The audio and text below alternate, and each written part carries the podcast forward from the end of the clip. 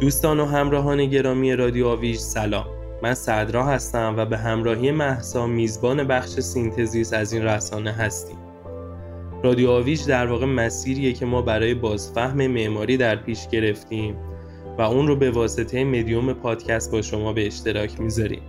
یکی از موضوعاتی که مدت زیادی تصمیم داریم که تا در موردش بیشتر بدونیم موضوع نقد معماریه، اما از اونجایی که سعی ما همیشه بر این بوده که تا حد ممکن همه جانبه و ریشه‌ای موضوعاتی از این قبیل رو بررسی کنیم، تصمیم گرفتیم تا در قدم اول در مورد خوانش معماری پرسشگری داشته باشیم و به همین دلیل از دکتر یاسر موسیپور عزیز که مدت زیادی در این حوزه مطالعه و فعالیت داشتن دعوت کردیم تا به گفتگو بشیم. محمد یاسر موسیپور دانش آموخته دکترای معماری دانشگاه شهید بهشتی هستند و در دهه گذشته بر مطالعه و پژوهش در حوزه تاریخ و نظریه معماری متمرکز بودند و در این زمینه دوره‌های آموزشی، یادداشت‌ها و نقدهایی هم از ایشون منتشر شده. ایشون همینطور به مباحث میان رشته‌ای و تأمل روی نسبت معماری با حوزه‌هایی همچون جامعه شناسی، هنر و سینما علاقه‌مند هستند و در سالهای اخیر تلاش کردن با تمرکز بر اندیشمندان معاصر ایرانی و به ویژه ابراهیم توفیق دریچه‌های تازه‌ای برای اندیشیدن به نظریه معماری و نسبت ایران با گفتمان‌های یونیورسال معماری باز کنند. پرسه روی واقعیت‌های تاخورده مدرنیسم و تن معماری در ایران، معماری و تعلیق لحظه حال، دیالکتیک دیگرخواهی و سرپیچی از گرید، تعاملی بر نسبت گرید و تن معماری در عرصه ویلا از علیرضا تقوایی از جمله مقالات منتشر شده از یاسر موسیپور هست. ایشون هر سال گذشته با تأسیس دفتر معماران پاد به صورت مستقل وارد آزمودن و تمرین ایده های نظری خودشون در حرفه معماری شدن. گفتگو با یاسر عزیز در باب موضوع خوانش معماری که در ادامه آن به موضوعات دیگری هم پرداخته شد برای ما بسیار جالب و آموزنده بود و صمیمانه امیدواریم که شما هم از شنیدن اون نهایت استفاده رو ببرید.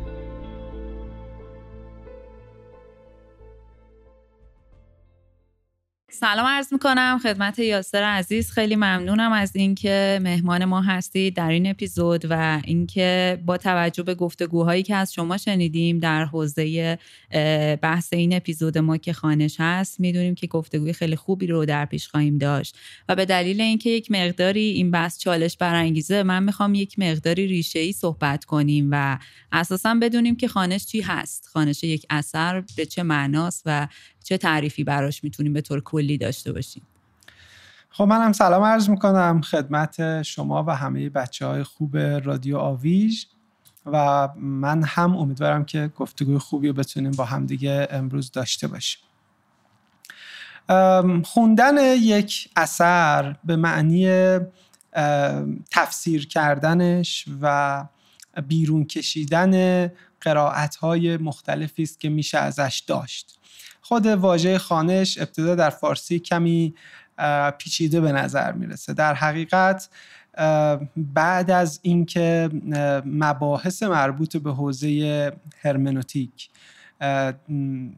از نیمه قرن بیست به اون طرف به دیسیپلین های زیادی وارد شد و اساساً بعد از اینکه در حقیقت هرمنوتیک به یک مسئله فلسفی و هستی شناسی هم تبدیل شد، بعد از کارهای هایدگر و بعد تأثیراتش به مرور اومد رفت در همه دیسیپلین ها، خب این بحث پررنگتری شد که شما میتونید اساساً ریدینگ ها و قرائت های مختلفی از یک متن داشته باشید و بنابراین می شود حالا با لزوماً مثلا یک متن مقدس شبیه یک متنی که ازش می شود قرائت‌های مختلفی داشت برخورد نکرد و میشه با اثر هنری، با اثر معماری و بلکه با کل هستی که ما درش زندگی می کنیم به مثابه یک متنی برخورد کرد که می شود این متن رو خوند و لزوماً این متن یک معنای یکه و مشخصی که میری و مثل گوهر از زیر دریا درش میاری هم نیست، بلکه میشه شیوه های نزدیک شدن و اپروچ های مختلفی بهش داشت و قرائت‌های مختلفی ازش کرد و در هر قرائت، در حقیقت اینجا قرائت و خانش معادل همن، یعنی خانش یک جور معادل فارسی است، برای اینکه نگیم قرائت‌های مختلف میگیم خانش‌های مختلف یا ریدینگ‌های مختلفی که میشود از یک متن داشت، درسته؟ و به هر حال یه مسئله مصطلحی است دیگه امروزه در دنیا که شما بگید که قرائت‌های مختلفی از معماری وجود داره، قرائت‌های مختلفی از دین وجود داره، قرائت‌های مختلفی میشه از یک اثر هنری داشت و این همون چیزی است که خمیرمایه بحث خانش معماری رو هم برای ما میذاره. بنابراین وقتی ما میپذیریم که میخوایم یک اثر معماری رو خانش کنیم، میپذیریم که میشود باهاش شبیه متنی برخورد کرد و قرائت‌های متفاوتی ازش بیرون کشید بر اساس اینکه شما از چه زاویه‌ای به این متن ورود میکنید، که در ادامه حالا صحبت خواهم کرد. بعضیا ممکنه معتقد باشن که شما وقتی میخواید یه اثر معماری رو خانش کنید بایستی اون چیزی که ازش میخونید مناسبات درون متنی خودش باشه. بعضیا معتقدن که نه، ارتباط بینامتنی این اثر با مجموعه ای از نیروهای بیرون و متنهای بیرون از خود معماری است که میشود اون رو هم خانش کرد. حالا ما در ادامه گفتگو بیشتر به این مسئله میپردازیم، ولی اساساً معنای این که ما میخوایم خانش کنیم به این معنی هست. و یه نکته خیلی مهم دیگه هم شاید بد نباشه که همین ابتدای کار با هم صحبت کنیم، اینه که یه فرضی هست در این که وقتی شما یک چیزی رو خانش میکنید، همونطور که از واژه هم برمیاد، انگار که یک کنش فعال دارید انجام میدید. یعنی ما معتقد نیستیم که متن یک مسئله فعاله و مخاطب یک مسئله منفعله، یک پوزیشن منفعله که فقط متن از متن متأثر میشه، بلکه خانش کردن یعنی حرکت کردن به سمت متن و درگیر شدن باهاش و بیرون کشیدن تفسیرهایی ازش که گاهن خود متن هم تمایل به بروز این تفسیرها نداره. یعنی یکی از کسایی که خیلی هم روی این حوزه توی همون نیمه دو قرن بیست تاثیرگذار بود در فرهنگ غرب، ژاک دریدا بود که معتقد بود که به هر حال متن یک تفسیرهایی رو به حاشیه میرونه و تفسیرهایی رو که تمایل مؤلف و در راستای اقتدار معنایش هست رو برجسته تر میکنه. بنابراین خانش هایی میشود از یک متن کرد که متن تمایلی به گفتنش نداره، میدونین اینها میشن خانش های انتقادی.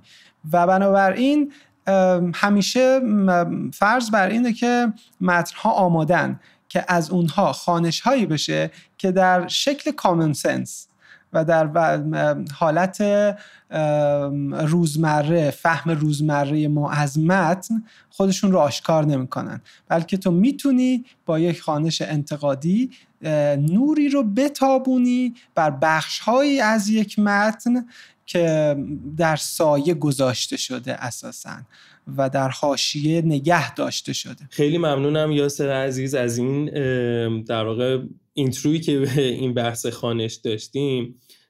من علاوه بر توضیحاتی که مهسا جان دادن میخواستم این رو اضافه کنم که ما کل هدفی که در واقع از این گفتگو داشتیم رو توی سوال اول از خدمتتون پرسیدیم، همین که خانش اساساً چیه. ولی خب از اونجایی که همه ما متوجه موضوع هستیم که موضوع بسیار موضوع گسترده‌ای هست، با اجازه شما در واقع شروع می‌کنیم به خراشیدن بیشتر این بحث و در واقع سوالاتی رو می‌خواستم من و مهسا جان از خدمتتون بپرسیم که یک مقدار بیشتر از جنبه‌های مختلف این بحث آشنا بشیم.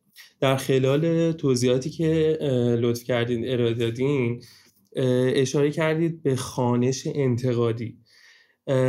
خیلی ممنون میشم اگه برای ما لطف کنین توضیح بدین که اساساً خانش چجور دسته بندی میشه، چه انواعی داره که در واقع ما با نوعی به اسم خانش انتقادی روبرو هستیم و حتی قبل از این چه پیش نیازی برای خانش وجود داره، اساساً چه کسی در جایگاهی هستش که بتونه خانش رو در واقع انجام بده. خیلی ممنون. بله خواهش میکنم. البته شو چند تا سوال من سعی میکنم دونه دونه به شما جواب بدم. ببین منظور ما از خانش انتقادی چی میتونه باشه؟ به هر حال واژه انتقادی دامنه استفاده گسترده‌ای پیدا کرد.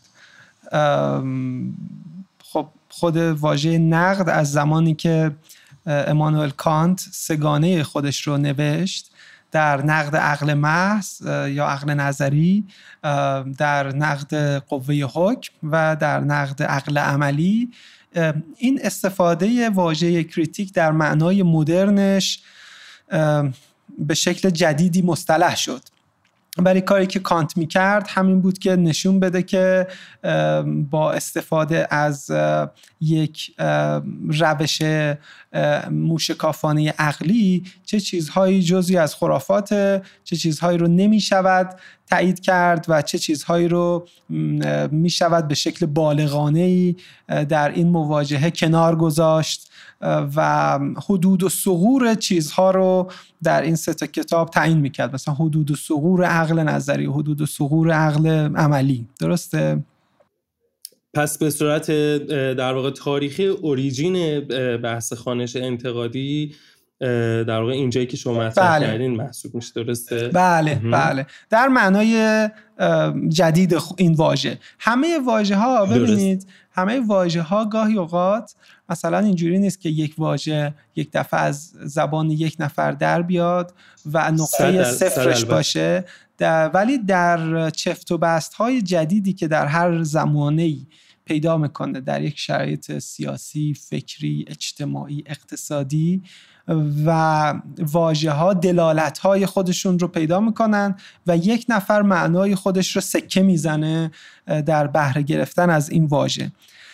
و به غیر از کانت، مارکس هم در پیدایش معنای جدید نقد و امر انتقادی و کار انتقادی کردن با تئوری پیشگام بود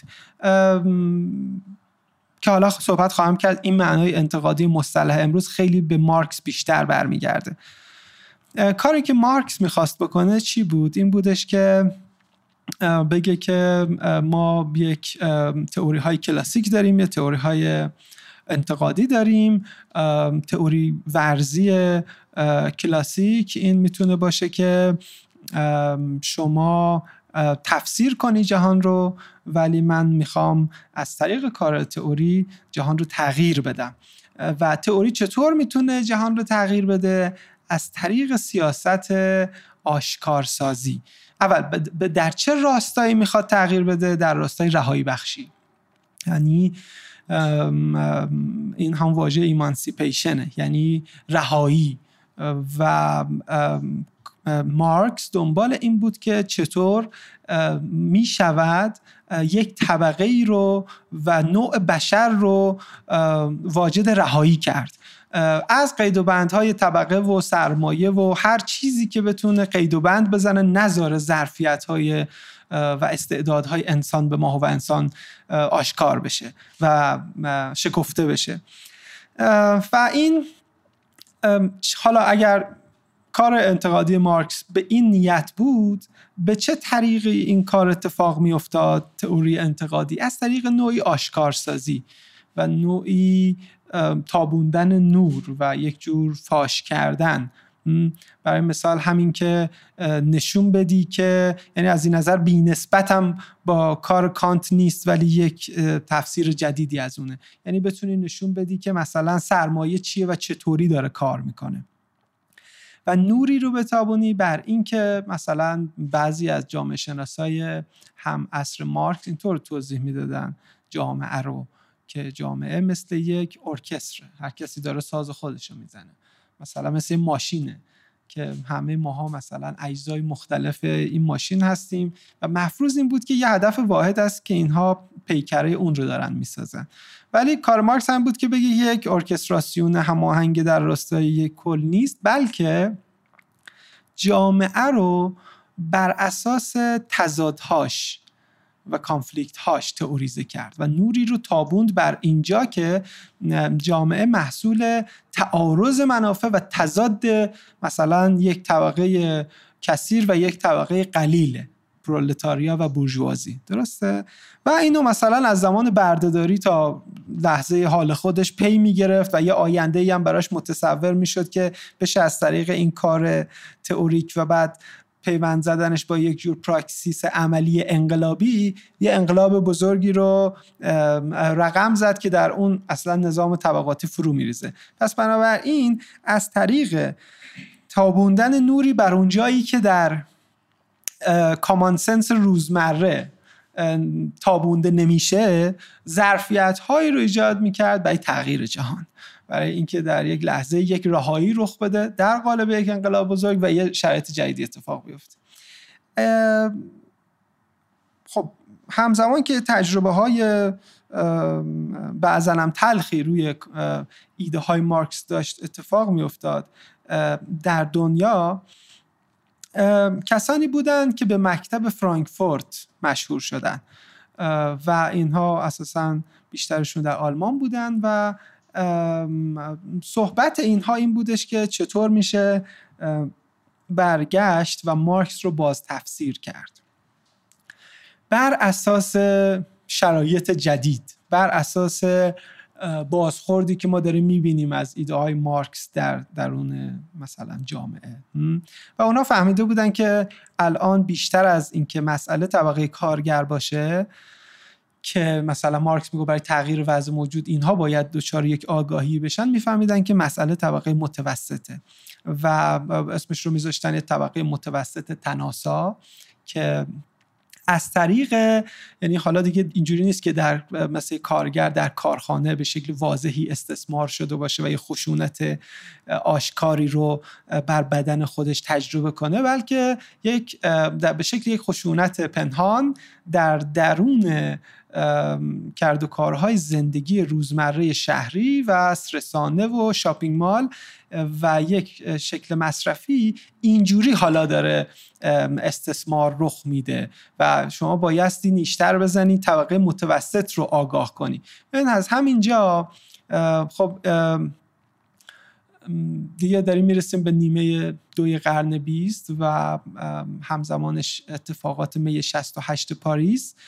این مسئله سلطه ستیزی و استثمار ستیزی یا انقیاد ستیزی، اینکه یک چیزهایی انقیاد داره ایجاد میکنه، داره قید و بند میزنه بر انسان، خیلی داره مسئله تو بورسی میشه و خیلی ها دارن درباره‌اش صحبت میکنن و و انگار همه به یه فهمی دارن میرسن از اینکه در جهان مدرن جدید ما یک شکل جدیدی از انقیاد داره صورت بندی میشه که کار انتقادی نشون دادن همینه، یعنی کار انتقادی و طبعا دامنه این موضوع به هنر و به طبع معماری هم کشیده میشه. دقیقاً، یعنی کار انتقادی یعنی همین که شما نشون بدی، مثلا که فرض کن من به شما بگم که من که انقیادی تجربه نمیکنم، من آزاد آزادم، من مثلا هر موقع دلم بخواد میرم خرید میکنم، هر موقع دلم بخواد تلویزیون روشن میکنم، کسی منو مجبور نکرده. کار انتقادی در حقیقت یعنی آشکار ساختن اون شکلی از انقیاد مثلا که در پس همین اتفاق روزمره هست ولی مرئی نیست، رؤیت پذیر نیست، رؤیت پذیر کردن یک چیزی که رؤیت ناپذیره در فهم روزمره، برای اینکه تو با این نیشتر زدن به اون فهم روزمره و از هم پاشوندنش امکان تغییر ایجاد میکنیم، امکان رهایی ایجاد میکنیم. خب این خیلی خیلی بریف، یعنی در حقیقت یک خلاصه خیلی چکیده‌ای بود که من سعی کردم اینها رو به هم بدوزم، پر از دیتیله و از این نظر باید مخاطبان بر من ببخشن که تا این حد چکیده گفتم، ولی خواستم ربطش بدم به اینکه معنیش چیه وقتی من میگم خوانش انتقادی کردن یک اثر. خانش انتقادی کردنش یعنی تابوندن نور و رؤیت پذیر کردن ابعادی از یک اثر که لزوماً در مواجهه روزمره و مواجهه اولیه تو با اثر مرئی نیست، میدونی؟ و کار کانش انتقادی اینه که اینها رو بیاد مرئی کنه و عموماً هم این حالا خانش ها رو میشه به خانش هایی که با هدف گذاری مرئی کردن چیزی درون خود دیسیپلین معماری در اثر یا بیرون یا نسبت این با بیرون میتونه نشون داده بشه. خب یه سوالی که من دارم در خلال صحبت‌های شما، میتونیم اینطور بگیم خصوصا مربوط به جمله‌های آخرتون که آیا خانش توی مرحله تولید و ت... تولید یا تالیف اتفاق میفته یا مواجهه؟ یعنی این بحثی که ما وقتی که یک اثر رو باهاش مواجه میشیم، خانش ما موجب خانش ما یا کسی که خانش میکنه موجب میشه که لایه‌های پنهانی از اون آشکار بشه. این توی مرحله تولید هم اتفاق میفته؟ نه، در حقیقت یه مؤلف متنی رو مینویسه و یه مخاطب متن رو میخونه. شما میتونید بگید که مؤلف قبل از، یعنی در خلال نوشتن این متن، داره خانش و تفسیر خودش رو از جهان یا از دیسیپلین خودش هم ارائه میده. پس میشه گفت خانش اولیه توسط خود مؤلف اتفاق میفته. ببین اون خانشش خانش متن خودش نیست. امه. خانش خودش از یک چیز دیگه است که درون متنش جاری شده. میدونید چی میگم؟ یعنی شما میتونید بیاد بگید آقا مثلا ویکتور هوگو چه خانشی از عصر خودش و نظام اجتماعی اقتصادیش رو داره در قالب این داستان به ما ارائه میده و بعد من چجوری میتونم این داستان رو برم خانش کنم و حالا این ایده های هوگو یا چیزهای دیگه‌ای که خود هوگو هم ممکنه در لحظه باش مواجه نشده باشه نیست ولی در اون متن هست یا متن ظرفیت این رو داره رو آشکار کنم. درسته؟ پس بنابراین به شکل نرمال میتونیم بگیم که مؤلف متنی رو مینویسه بر اساس خانش خودش از جهان یا هر چیز دیگه‌ای، ولی متن خودش رو خانش نمی‌کنه. تو میتونی بعد از اینکه اثرت رو خلق کردی بیای از بیرون با اثرت مواجه بشی و اون رو خانش کنی. آها. ولی آها. پس اه، یه الان یه بحث دیگه، یک سوال دیگه که توی ذهن خودم بود پیش اومد. الان مؤلف بعد از اینکه حالا متنش منتشر میشه توی زمانهای مختلف، پس میتونه خانش‌های مختلف از اثر خودش داشته باشه یا یعنی اینکه کس دیگه‌ای که این متن رو خانش میکنه هم آیا میتونه بر اثر تاثیر عوامل محیطی و زمانی خانش‌های مختلفی از یه اثر داشته باشه؟ یعنی به نوعی در طول زمان من نوعی میتونم خانش‌های متفاوتی از یه اثر داشته باشم؟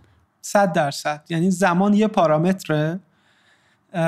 مثلا فرض کنید که شما امروز میبینید که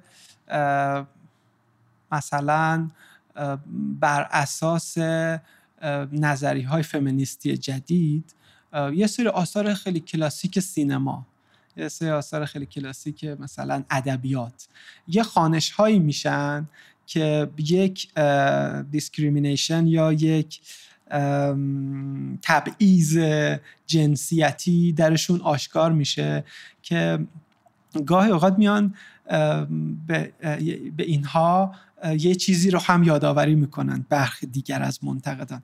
میگن این، بهش میگن خطر پرزنتیزم یا اکنونگرایی. به چه معنا؟ به این معنا که ممکنه در الان برای من و شما در این لحظه از تاریخ ممکن شده که اینو اینجوری بخوانیم و در اون لحظه و در اون مقطع از تاریخ ممکنه معنای تبعیض جنسیتی در این صورت بندی که الان من و شما میفهمیم وجود نداشته. ولی فارغ از این میشه دقیقاً به همون چیزی که شما گفتید در همین مثال اشاره کرد. یعنی در دوره‌های مختلف من همین الان میتونم بیام از تخت جمشید یک خانش فرمالیستی داشته باشم. مشخصاً در اون زمان که یه عده داشتن تخت جمشید رو میساختن هنوز معماری چون فهمی از خودش پیدا نکرده بوده، اصلا فرمی معنی نمیداده که بخوان اینجوری بخونن یا همچین چیزی مد نظرشون باشه. ولی در این لحظه از زمان که من ایستادم همچین خانشی امکان پذیر شده. پس ببینید اگه مسئله تاریخ و زمان رو بیاریم توی بازی، دو تا نکته میشه گفت. یکی این که بعضی از خانش‌ها در بعضی از مقاطع زمان ممکنند و در بعضی از مقاطع زمان ممکن نیستند. به این میگن تاریخ. یعنی اثر مؤلفه‌های حالا میشه گفت فرهنگی، اجتماعی، هر چیز دیگه‌ای که در زمان اتفاق میفته متفاوته که باعث میشه خوانش‌ها متفاوت بشن. ظرفیت آگاهی ما برای خوندن متن متفاوت شده. درسته. که این ظرفیت آگاهی ما صرفاً یک مسئله ایدئالیستی نمیخوام تفسیرش کنم به این معنی که یک آگاهی پیوره که به قول هگل الان مچورتر شده و پخته تر شده و پرورده تر شده، بلکه نه تنها فقط آگاهی ما تغییر کرده، بلکه آگاهی ما در چفت و بست با نظامهای مادی با هم عوض شدن. ببین برای اینکه در تخت جمشید نمیشد خوانش فرمالیستی کرد و برای اینکه این لحظه من بتونم، بایستی ایده معماری در معنای جدید خودش صورت بندی شده باشه. درسته، این در قلم رو ایده هاشو میگم، بعد ایده معماری شده ایده یه معماری در معنای خود، آیین خودش که فرم توش matters، میدونی فرم توش واجد اهمیته، باید صورت بندی شده باشه. بدون اینها یک نفر در زمان ساخت تخت جمشید نمیتونه این رو اینجوری بخونه و بفهمه. درسته، و اینها هم فقط شکفتگی یه سری ایده در طول زمان نیستن، فقط ایده، بلکه اینها در چفت و بست با اتفاقات و رخدادهای مادی ممکن شدن خود این ایده. به این ترتیب که شما برای اینکه حالا باز ایده معماری در معنای نوینش و مسئله فرم خدا این معنادار شده باشه، بایستی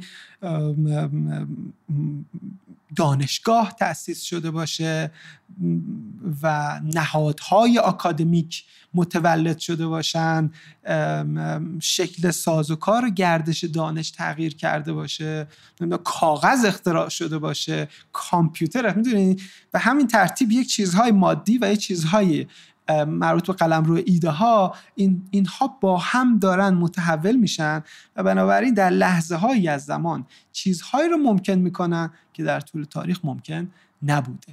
درسته، این یه بحث. بذار یه اشاره کوچولویی بکنم.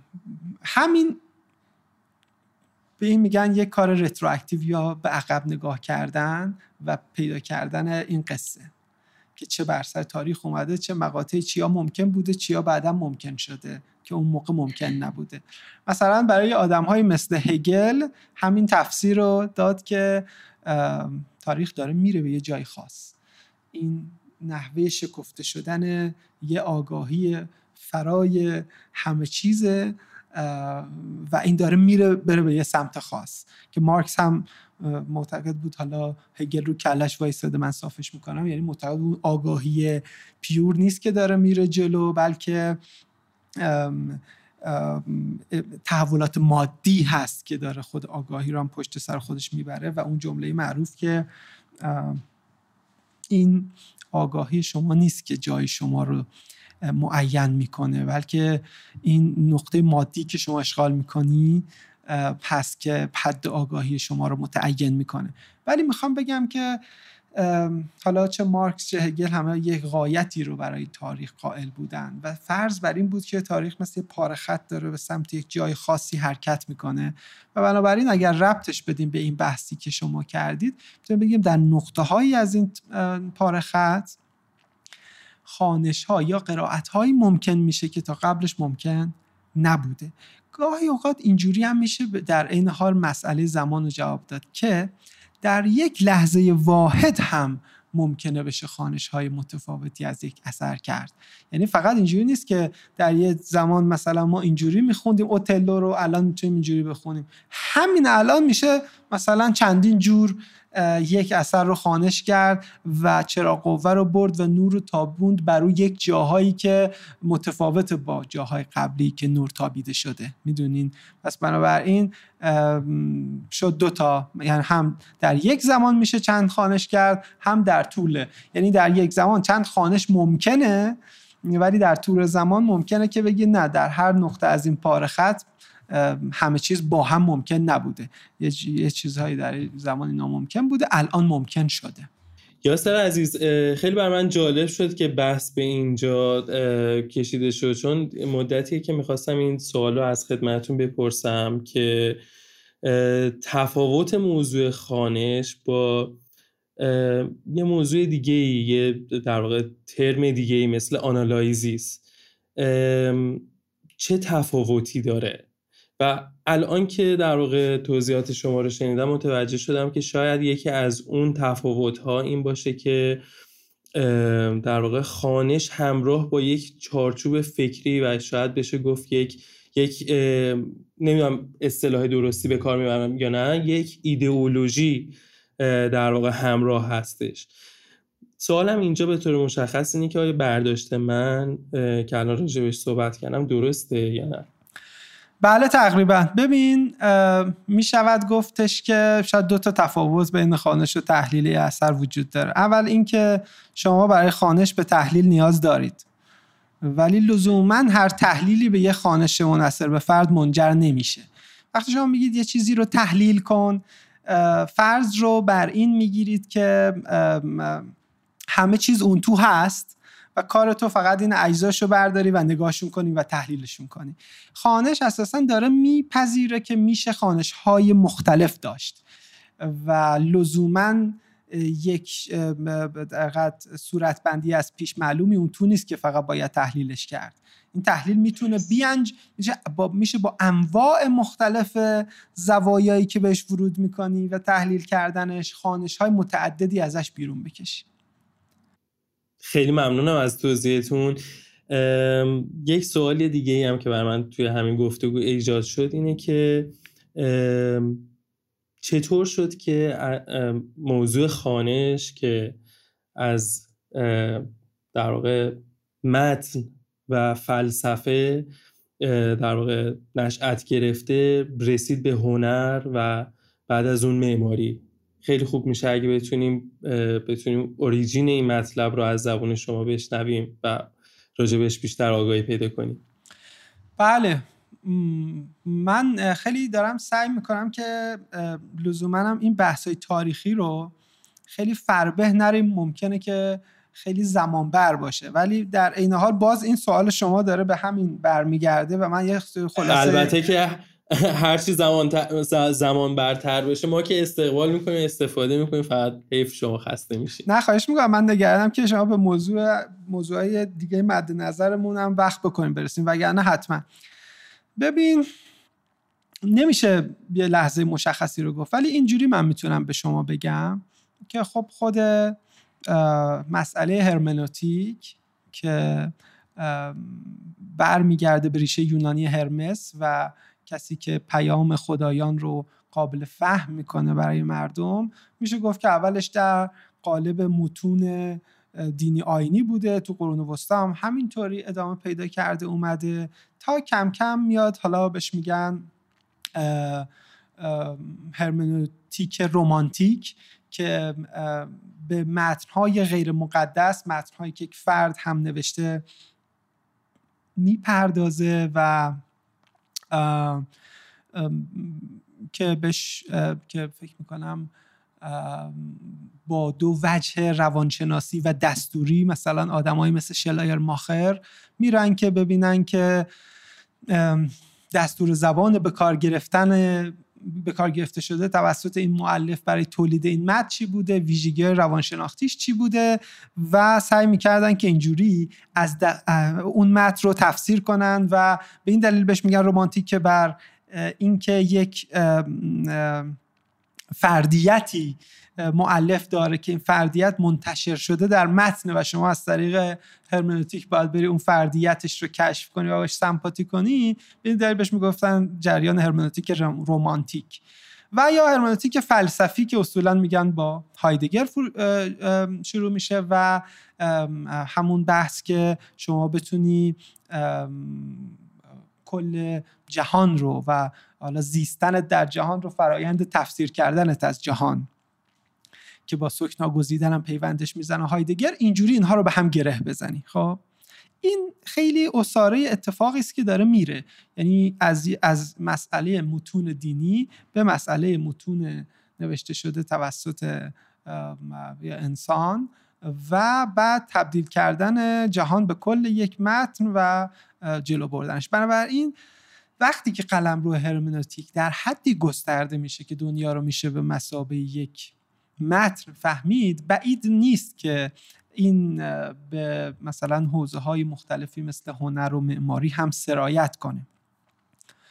منتهای مراتب اگر اشتباه نکنم مایکل هیز توی مقدمه کتاب نظریه از هزار و نهصد و شصت و هشت یه حرف جالبی میزنه، میگه که بعد از هزار و نهصد و شصت و هشت و حالا ربط داره به همون بحث‌های مکتب فرانکفورتی هم که من قبلا بهتون گفتم و مسئله های انقیاد ستیزی کلانتری که در آدمای دیگه‌ای هم داره رخ میده، گیدوبور و فوکو و اینها، میگه که بعد از هزار و نهصد و شصت و هشت انگار همه فهمیدن که فرهنگ یه چیز ارگانیک معصومی که جاریه نیست، بلکه فرهنگ رو باید به شکل انتقادی باش برخورد کرد و باید فرهنگ رو ساخت.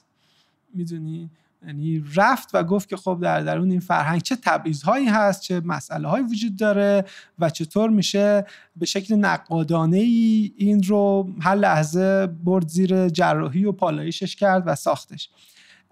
بنابراین در حوزه‌های مختلف این بحث مطرح شد که هنر هم به همین ترتیبه، معماری هم به همین ترتیبه و همه اینها رو میشه برد زیر ذره‌بین و خوانش‌های متفاوتی ازشون کرد که هر کدوم از این خوانش‌ها بتونه نوری رو بتابونه بر یک جایی که امکان مواجهه فعالتر ما رو با اون اثر به وجود بیاره و ما بتونیم نقدش کنیم و فرهنگ رو بسازیم و ببریم جلو. مثلا خیلی جالبه، فرض کنید که خانم دولورس هایدن یک شهرسازی است که علایق این رو داره که خوانش‌های فمینیستی بکنه از ساختارهای فضای شهری، یک کتاب داره به اسم انقلاب بزرگ خانگی یا داخلی Grand Domestic Revolution و توی اون نشون میده که مثلا به شما نشون میده که همین که در درون خونه ها فضای به نام آشپزخونه وجود داره این چه معنایی میتونه برای فرهنگ داشته باشه. بعد مثلا قصه ای رو میگه از گروه های ریز و درشتی که در تاریخ هم خیلی بازنمایی نشدن ولی اینها داشتن سعی میکردن همزمان با ام ام به وجود اومدن شهرنشینی معاصر و شهرهای پس از صنعتی به این فکر کنن که چطور میشه در معماری و شهرسازی نقش زنها رو درون فضای خانه تعریف نکرد. میدونین به خود این نگاه کن، یه ظرفیتی داره که داره میگه آقا مثلا من میخوام فضا رو و معماری رو بر اساس مناسبات جنسیتی خانش کنم و این خانش کردنم فقط یک خانشی نیست که من بگم به قول تو فقط تحلیل میکنه، نه، اتفاقا داره میره تعمدن نوری رو بتابونه بر یک دیسکریمینیشن، یعنی نشون بده که اون چیزی که مثلا فضای انسانی فرض شده و ارائه شده چطور به جای اینکه فضای انسانی به معنای عام و کلی خودش باشه فضای مذکره، یعنی در رابطه با دو تا جنسیت به یک اندازه خنثا عمل نکرده. میدونی؟ و برای این ببین مثلا میره با خیلی جالب، اون کتاب بهتون توصیه میکنم حتما بخونید. ببینید مثلا بعد از انقلاب صنعتی یک اتفاقی که میفته برخلاف جوامع فئودال که شما داری کشاورزی میکنی، زندگی تو کارت در یه پیوندی با همن، به لحاظ فضایی هم خیلی به هم نزدیکن و اینها تمایزی بینشون نیست، انقلاب صنعتی چی کار میکنه؟ نظام فئودال رو جایگزین میکنه با نظام کارخانه داری، درسته؟ و تولید صنعتی، در تولید صنعتی یک اگر اونجا قبلش زمینه که عامل تولیده، الان عامل تولید در کارخانه است و اون ماشینالات صنعتیه و اینها داخل شهران. اگر مثلا تا قبلش روستاها هستن که تریتوری تولیدن، اینجا قلمرو تولید داره وارد فضاهای صنعتی کارخانه و شهرها میشه و زمین هم اونجا گرونتره و در سابر و حواشی شهر معمولا کارخانه در حقیقت کارگرها خونه دارن و صبح پا میشن میان داخل کارخونه کار میکنن و عصر دوباره برمیگردن به خونهشون. خب این نشون میده که، یعنی دولورس هایدن به شما نشون میده که چطور در لحظه شکلگیری اینها یک گروهی به اسم ماتریال فمینیست وجود داشتن که اواخر قرن نوزده اوایل قرن بیست دارن شروع میکنن این اتفاقی که میفته رو خانش جنسیتی میکنن و نقد میکنن و دنبال آلترناتیو میگردن. میگن چی؟ میگن که ما رفتیم به حاشیه، یعنی هم لیترالی هم فنومنالی هم دیسکورسیو رفتیم به حاشیه، به این معنا که متن تولید در شهر، در کارخانه است، مرده که توی متن، ما کارمون شده مدیریت خانه، درسته، و بنابراین بیرون از متن اصلی تاریخ و تولیدی هستیم که جامعه داره تجربهش میکنه، ما تو سابربیم، میدونی. و بعد میان مثلا مثلا کار انتقادی هم یعنی این، مثلا یه سری تصویر از عکس‌هایی که مربوط به حوزه تبلیغاتن تحلیل میکنن، تحلیل انتقادی میکنن، خوانش انتقادی میکنن.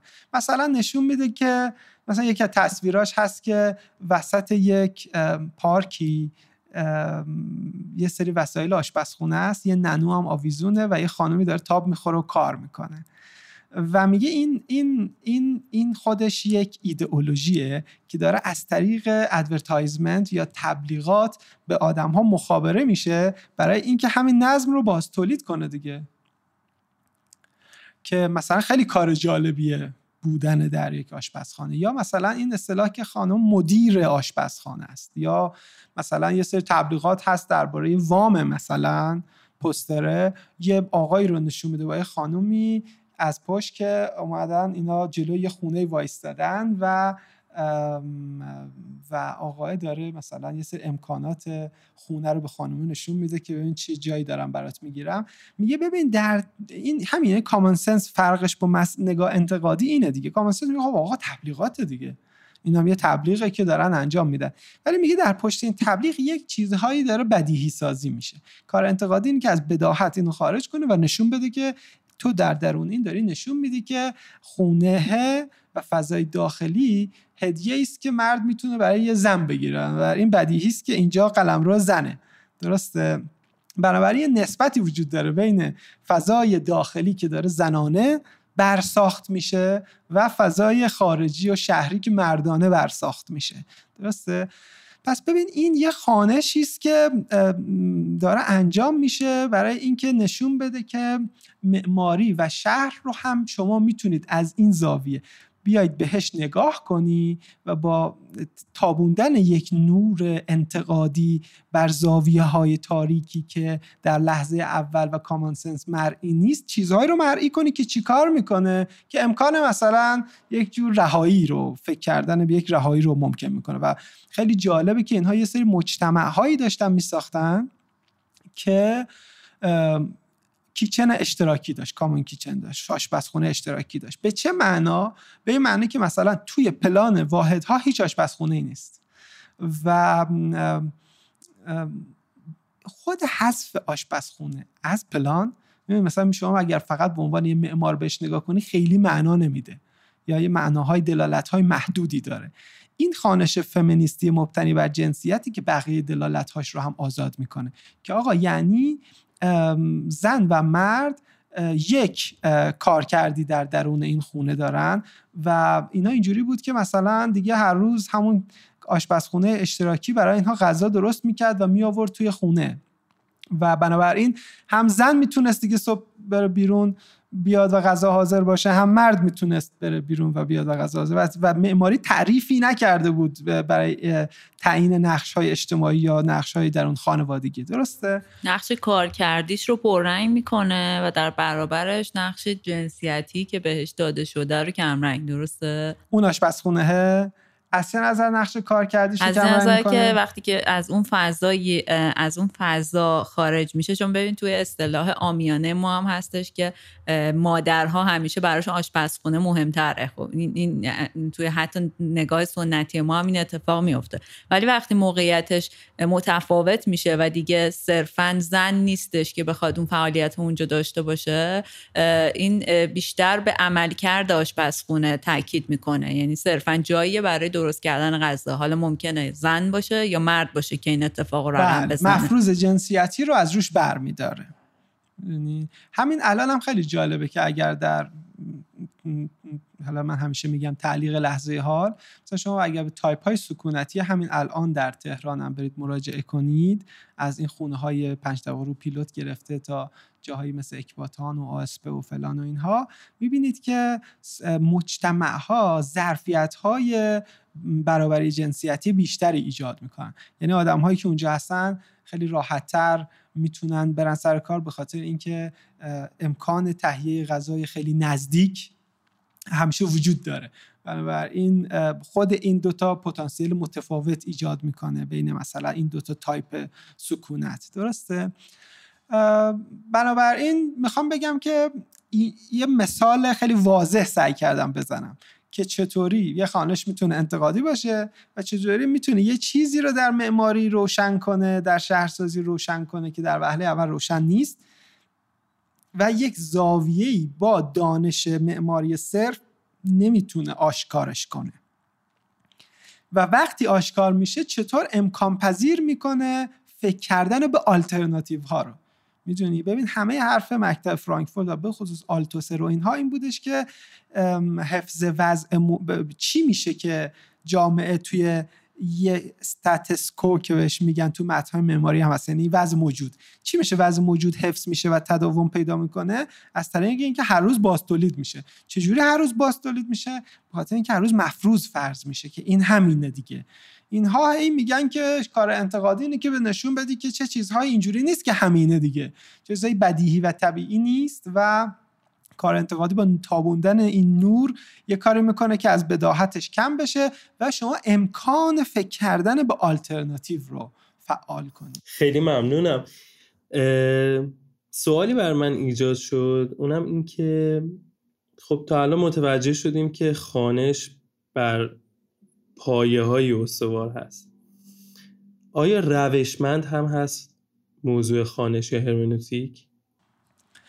ام ببین آدم‌های زیادی در خود قلمرو هرمنوتیک تلاش کرده بودن که براش متد درست کنن. اتفاقا نکتهش هم اینه که مثلا اون زمانی که هرمنوتیک‌های رمانتیک دارن کار میکنن، یه رقابتی است بین علوم انسانی و علوم طبیعی و همش این بحث وجود داره که علوم طبیعی پوز میدن که ما مثل فیزیک مثلا ما بر متد استواریم، ما خیلی روشنیم، ما خیلی کلیریم، ما خیلی روشمندیم، و شما حالا میرید از یه متن تفسیری در میارید. در این رقابت و این احساس تحقیر شدگی خیلی اونها هم سعی میکردن که متد درست کنن.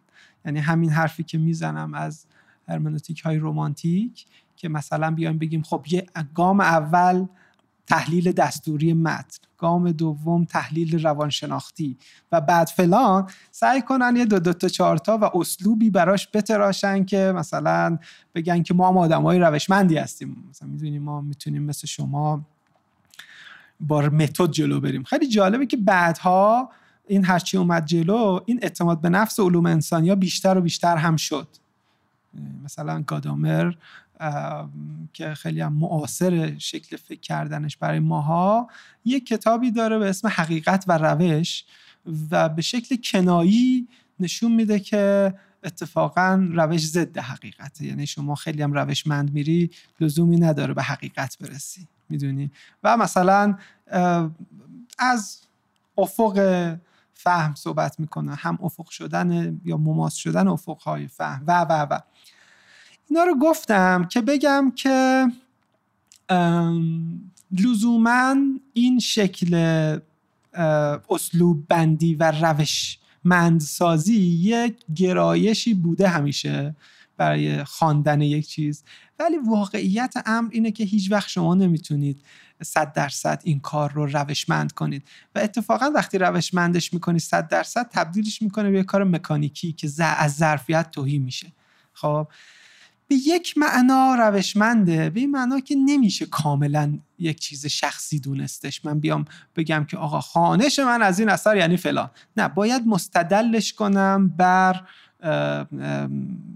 فکت هایی درون متن. میشه گفت اصوله، اصول داره اما شاید به اون معنا روشمند نیست. بله، یه سری اصول کلی داره که تو مثلا بایستی وفادار باشی به چیزهایی که درون متن هست، بدونی از چه زاویه‌ای با چه دانشی داری ورود میکنی بهش، درسته؟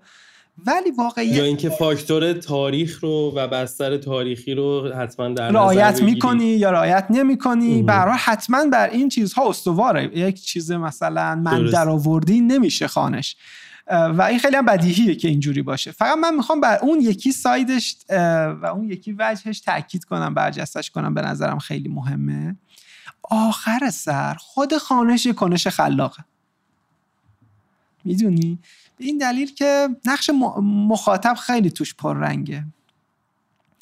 شما آره آخرش یک کنش خلاقه. ممکنه که حتی مثلا فرض کن تئوری فرمالیسم و تئوری فمینیسم و من و صدرا و مهسا همه هر سه تا به یه میزان تسلط بفهمیم، ولی یک اثر معماری رو بذارن جلومون و بگن که از زاویه فمینیسم اینو خوانشش کن، ممکنه که مثلا صدرا از من و مهسا خیلی خلاقانه تر این کار رو انجام بده. دونی. یعنی چی؟ اینجا دیگه اونجا قدرت کنش ذهنی صدراست، خلاقیت ذهنی صدراست که بره و در پستوهای اثر بگرده و چیزهایی رو پیدا کنه برای برجسته سازی. که مثلا ببین خیلی ها میخوام اینو به این دلیل دارم میگم، خیلی تبدیل میشم به کارگران خانش کارخانه خانش. یعنی شما بیایی بگی که خب ما چند نمونه خانش داریم، مثلا فمینیستیه، مارکسیستیه، فرمالیستیه، فلان فلانه، بعد بنابراین تون تون آثار بذاریم جلومون، بگیم خب این میشود پرولتاریا، اون میشود بورژوازی، این میشود فلان، این میشود فلان. و خب اگر اینقدر مثلا سر راست باشه اساسا نیازی به خانش دیگه نیست، همه میفهمیمش دیگه با یه نگاه. نه، خود خانش یک کنش فعال. بذار برات مثال بزنم. مثلا کاری که پیتر آیزنمن با جوزپه ترانی کرد،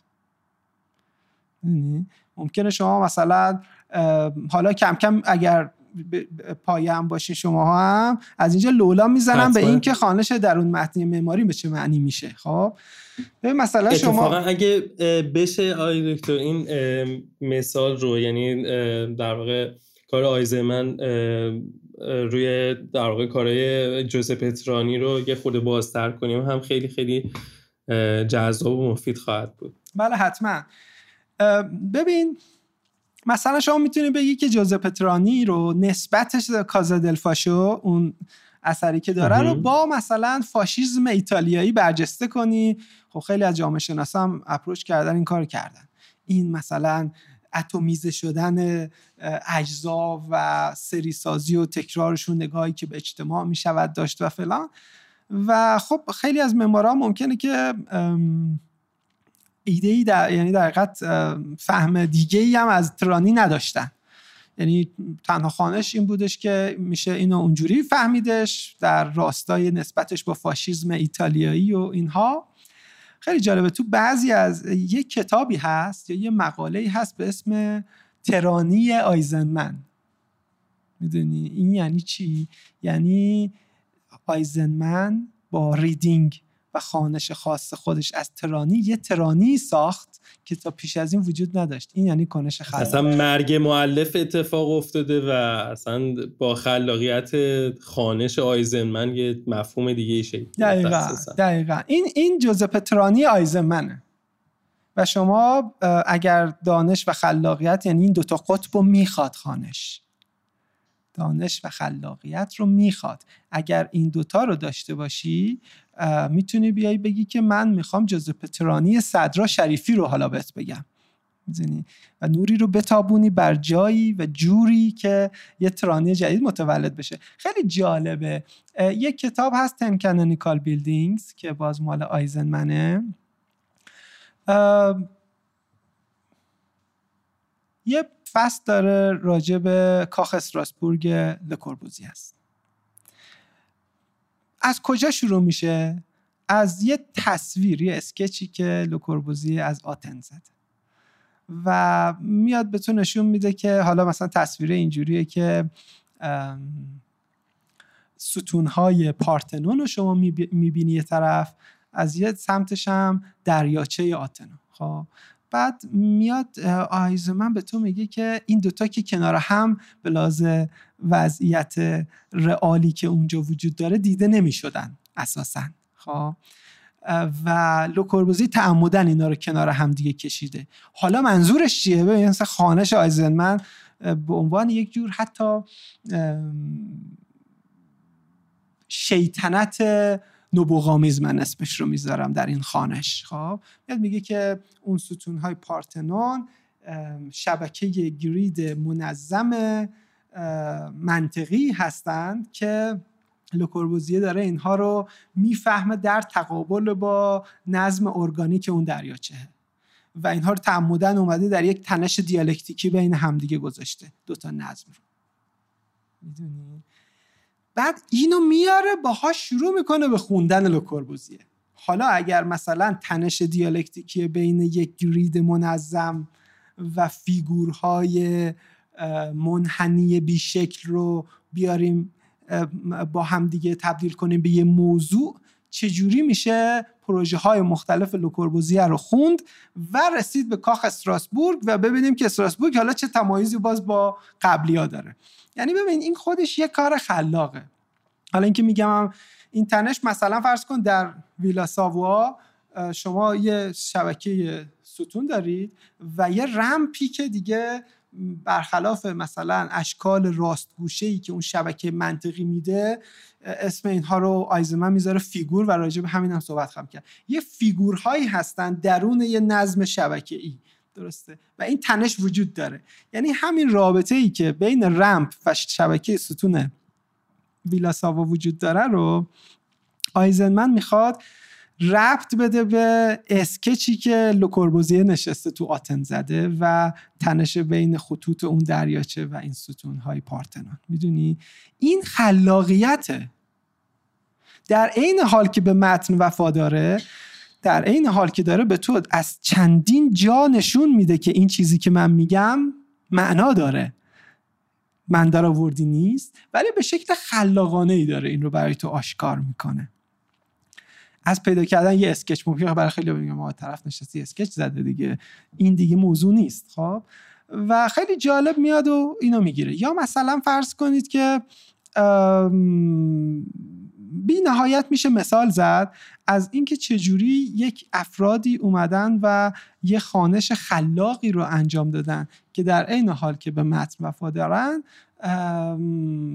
با کنش خلاق خودشون ساختن یک بار دیگه متن رو. و برای همین به نظر من ما باید به همون اندازه که بر دانش تاکید میکنیم مواظب باشیم که تکنسین هایی برای خوندن تربیت نکنیم. ما باید به سوژه های خلاقی فکر کنیم که بتونن با دانش، یعنی شرط لازم دانش هست، ابداع کنن دوباره متونی که بهشون مراجعه میکنن. ممنون یاسر عزیز از توضیحاتی که فرمودین. این سوال بر من ایجاد شد که راجب خانش انتقادی در واقع یه مقدار بیشتر متوجه شدیم با توضیحات شما، اما اینکه دقیقاً رابطه نقد و خانش چجوری اساساً و در واقع آیا میشه خانش رو مقدمه‌ای بر موضوع نقد فرض کرد یا نه؟ اگه بتونیم بیشتر از زبان شما مطلع بشیم خیلی ممنون میشم. به این معنا که من فکر کنم اینطوری سوال صدرا رو کامل کنم، به این به این معنا که اگر بخوایم یک اثر رو مورد نقد قرار بدیم لازمش اینه که اول مورد خوانش قرار بگیره. بله بله دقیقاً همینطوره و در حقیقت نقد کردن حالا خیلی بحث روش داره میشه، یکی از گام گذاری ها اینه مثلا شما توصیف کن، تفسیر کن، داوری کن و نقد براش مهمه که به داوری ختم بشه که بتونه درباره یک اثری داوری کنه. و شما دو تا گام اول یعنی این که مثلا یه ساختمون رو که میبینی، یه اثر معماری رو که میبینی، اول توصیف درستی از اثر بتونی داشته باشی و اجزایی که داره، بعد تفسیر میکنی این روابط اثر، یعنی در حقیقت این روابط این اجزا رو با هم دیگه، و بعد بر این مبنا که اون تفسیر و خوانش تو از داخل یه نظام دانشی داره رخ میده، مثلا به ارنجمنت یه خونه، به چیدمان یه خونه، از زاویه دانش فمینیسم نگاه میکنی و تفسیرش میکنی، اون وقت میتونی یه امکان داوری پیدا کنی راجع به این که تکلیفمون با این اثر چیه مثلا، میدونی. بنابراین نقد، یک منتقد چه به صورت رسمی اینو بگه، چه به صورت رسمی اینو نگه، چه این آگاهانه باشه و چه غیر آگاهانه باشه، همیشه درگیر نوعی خانشه و و خانش هم چیز عجیبی نیست، درگیر یه جور تفسیره. یعنی اول بر خودش یه پدیده رو تفسیر می توصیف میکنه، تفسیر میکنه و بر اساس اون داوری براش ممکن میشه. من اخیراً یک سخنرانی داشتم در رابطه با نقد و نظریه، داشتم بر همین سعی میکردم تأکید کنم برای جوانهایی که علاقه‌مندن به این حوزه در ایران که صرف داوری کردن نقد نیست. درسته که نقد همیشه درگیر داوریه ولی داوری کردن نقد نیست صرفا. اگر که با داوری کردن میشد نقد کرد و داورها میتونستن منتقد باشن، ما الان خیلی منتقد داشتیم، چون داوری کردن که کاری نداره، من میتونم بگم خوبه بده این چیپه اون، میدونی. نقد کردن دا... شابلون داره. آفرین. حالا تازه از این زاویه باز ش... یعنی به سفت و سختی شابلون نمیگم ولی میخوام بگم که اگرم شابلونی باشه، یک شابلونی از یک دیسکورس دانشه، یک گفتمانی از دانشه که از طریق این دانش تو امکان یک خوانشی پیدا میکنی، یک تفسیری پیدا میکنی، نور رو جوری میتابونی که بر اساس این نور تابیده شده حالا میشه داوری رو ممکن کرد، حالا میشه جوری داوری کرد که تا لحظه پیش از این تفسیر نمیشد این جوری داوری کرد. مثل همین کاری که با دولورس هایدن کردم من الان. میشه میشه مرزی براش متصور شد یا توامان اتفاق میفتن؟ یه جایی میتونیم بگیم حالا اینجا خوانش ما تمام شد از یک اثر و در ادامه این قراره که حالا با این شرایط دا... داوری کنیم، دربارش نقد کنیم. بله بله نمیشه همچین مرز، نمیشه تفکیکش کرد، سختی براش قائل شد، چون اساسا تو وقتی شروع میکنی به خوندن یک اثر بر اساس مثلا یه زاویه مارکسیستی، فمینیستی، پست استراکچرالیستی، استراکچرالیستی، این همه چارچوب ها و به قول صدرا جان شابلون هایی هستن که شابلون های دیسکورسیو، شابلون های گفتمانی هستن که میتونی بری باهاشون نزدیک بشی به یک اثر، به یک تفسیر. وقتی داری این کارو میکنی همزمان داره چیزهایی برجسته میشه که تو خود این برجسته سازی پتانسیل نقد و داوری وجود داره، میدونی. برای نقد نظام ارزشی نیاز داره که آقا مثلا تو با بر... به یک سیاست برابری معتقدی و برای این سیاست برابری حالا نوری رو میتابونی که نشون بدی شهرسازی شهرسازی برابری نیست، حالا به لحاظ جنسیتی، به لحاظ طبقاتی، به لحاظ هر چیزی و و و و از این نظر اینها در عین حال بسیار در هم آمیخته‌اند. همون زمان که شما چراغ قوه رو میگیری و در اتاق نشون میدی صحنه رو، یا مثل دوربین مادون قرمز جوری نشون میدی که تا با چشم غیر مسلح نمیشود دید، در همون لحظه کاملا پتانسیل‌های داوری با خودش به وجود میاد. ولی مهم اینه که این داوری، اون داوری ارزش نقد داره و میشه بهش عنوان نقد رو اطلاق کرد و این شایستگی رو داره که بر اساس یه کار فکری، به همین دلیل که نقد یه کار فکریه. نقد فقط این نیست که مثلا شما یه نیشگونی بگیرید، ارزش گذاری انجام بدید. آفرین، یعنی هنر نیست، یعنی مثلا ارزش گذاری، یعنی مسئله ما امروز این نیست که آدمایی نداریم که نمیتونن ارزش گذاری کنن.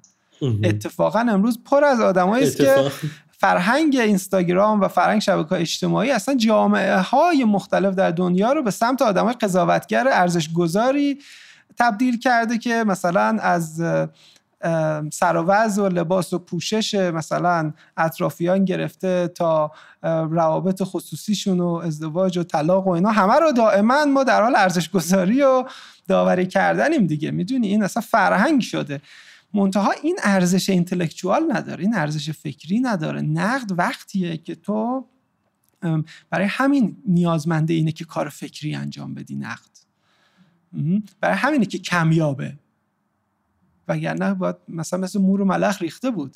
کمیابه یعنی این که شما باید بتونی اون دانش و خلاقیتی رو تربیت کنی در آدم‌ها که اینها بتونن متفاوت بخونن پدیده ها رو، بفهمن پدیده ها رو، تفسیر کنن پدیده ها رو، رؤیت پذیر کنن پدیده ها رو، که زیر این نور جوری پدیده ها رؤیت پذیر بشن که حالا بشه به شکل جدید داوریشون کرد. یعنی ما همینو اگر بفهمیم، تفاوت نفس این داوری با اون داوری به نظر من خیلی در اینکه یه نسلی در آینده بتونن منتقدهای بهتری باشن در ایران کمک کرد. مثال خیلی جالبی در مورد شبکه‌های اجتماعی زدین، یا کلا اتفاقی که شاید بین ما، بین آدم‌ها در حالت عادی هر روز داره اتفاق میفته. چون من عقیده دارم که ما هر لحظه در حال قضاوت کردن هستیم، ولی اینطوری که خب قضاوت‌های ما ارزش پیدا نمی‌کنه تا زمانی که به نوعی ما اون متن رو ابتدا مورد خوانش قرار بدیم و آگاهی نسبت بهش داشته باشیم و بعد شروع کنیم به قضاوت. درسته؟ میشه اینطور؟ بله، اگر متن رو قبل از اینکه مورد خوانش قرار بدیم قضاوت کنیم که اصلا کاملا معلومه که یه مسئله مردودیه. مسئله اینه که خوانشی ازش داشته باشیم، این خوانش مبتنی بر یه دانش و در این حال یه کنش خلاق باشه. بازم مثل یه اپراتوری که بگه که من اینو مثلا من یه چند تا سطل آب دارم اینجا، مثلا تو یکیش مثلا سطل آب روش نوشته فمینیزم، یکیش نه، من اینا رو مثلا سیب درختی برام میندازم تو این سطل میشه میشه نقد. میدونی اینو میندازم تو این سطل میشه نقد. نکته چیز دیگری است. نکته اینه که شما دانش میخوای به علاوه یه, یه ذهن خلاق. خیلی ممنون یاسر عزیز. یه سوالی در واقع آماده کرده بودیم توی لیست این سوالاتمون که البته در صحبتایی که شما انجام دادین جواب درش مستتر بود، اما اینجای بحث که رسید به این موضوع که در واقع داوری صرف ارزش اینتלקچوال نداره، فکر میکنم که خالی از لطف نباشه پرسیدنش. سوالی که ما یادداشت کرده بودیم اینه که چرا یک اثر مورد خوانش قرار میگیره. حالا من اینو با این تغییر میخوام از خدمتتون سوال بپرسم که در واقع چرا اصلا ما دنبال ارزش اینتלקچوال هستیم که به تبع اون نقد برای ما ارزش باشه، به تبع اون خوانش برای ما ارزش باشه، و این چرایی رو در واقع جستجو کنیم. این سخت‌ترین سوالی است که میشه پرسید و نامردی ترین سوالی است که میشه در این لحظه از مهمان برنامه پرسید. ولی خب چشم، خدمتت میگم که این رو حس نکنیم، بذاریم باشه. شبیه چرا خورشید میتابه بود. آره بله، واقعا بیسیک ترین سوالات واقعا سخت ترین ها هستن از این جهت. بله، ببینید ما یا به یک زندگی خود به خودی و یک فرهنگ خود به خودی معتقدیم که تنها کاری که باید انجام داد اینه که کارگزارش باشیم و پیش ببریمش. یعنی مثلا این یک سری اشیای فرهنگی وجود داره، اینها هم ثابتن، حالا در رابطه با معماری هم به همین ترتیب. ام... کار ما اینه که کارگزاران خوبی برای این فرهنگ باشیم، بنابراین یک بداهتی هم توش هست. ام... منتها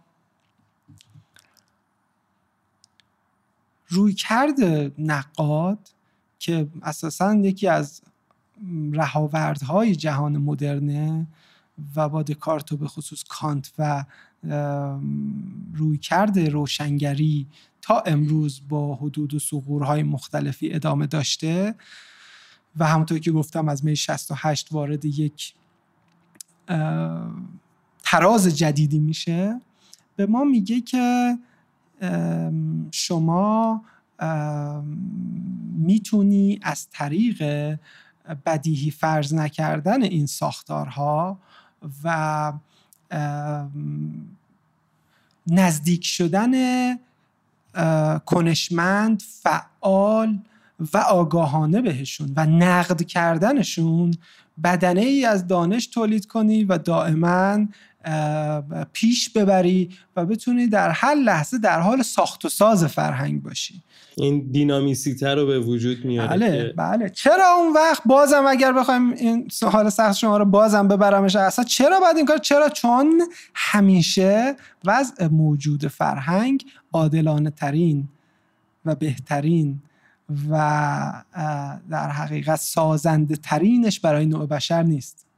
بنابراین ما هر لحظه حق داریم که به جای اینکه صرفاً کارگزار وضع موجود باشیم، در حال پرسش کردن از وضع موجود باشیم و این یک کار فکری است و از طریق فکر کردن به وضع موجود، تئوریزه کردنش و خوندنش با شکل‌های متفاوت، امکاناتی برای نقدش و تغییرش به سمت یک جهان بهتر و عادلانه تر و سازنده تر فراهم کنیم. درسته؟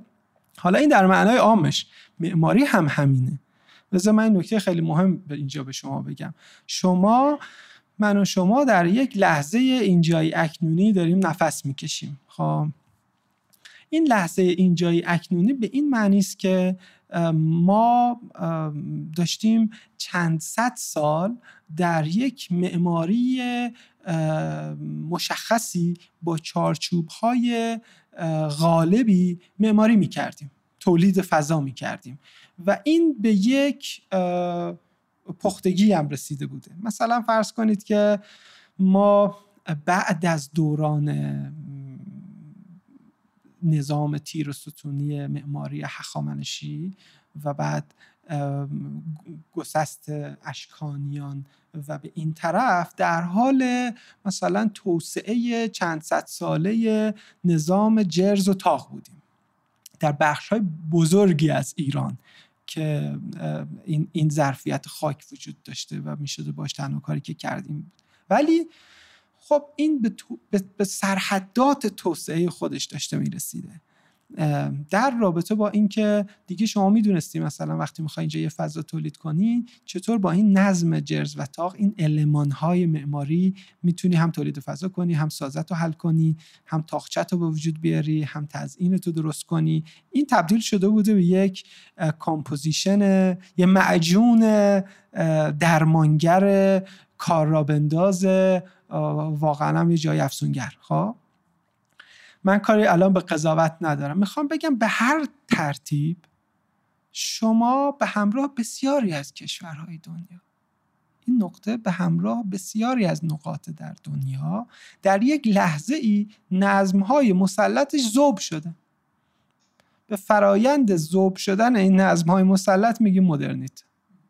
یعنی یک چیزی بوده تا و پیش از این فرایند ذوب شدن دیگه اسمش میشه سنت. تا قبلش کسی به سنت نمیگه سنت. بعد از اینکه ذوب شد دیگه و پیش از این لحظه مذاب شدن میگیم سنت.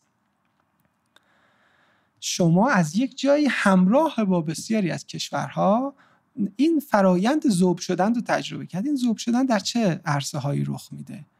مثلا در حوزه فرهنگ.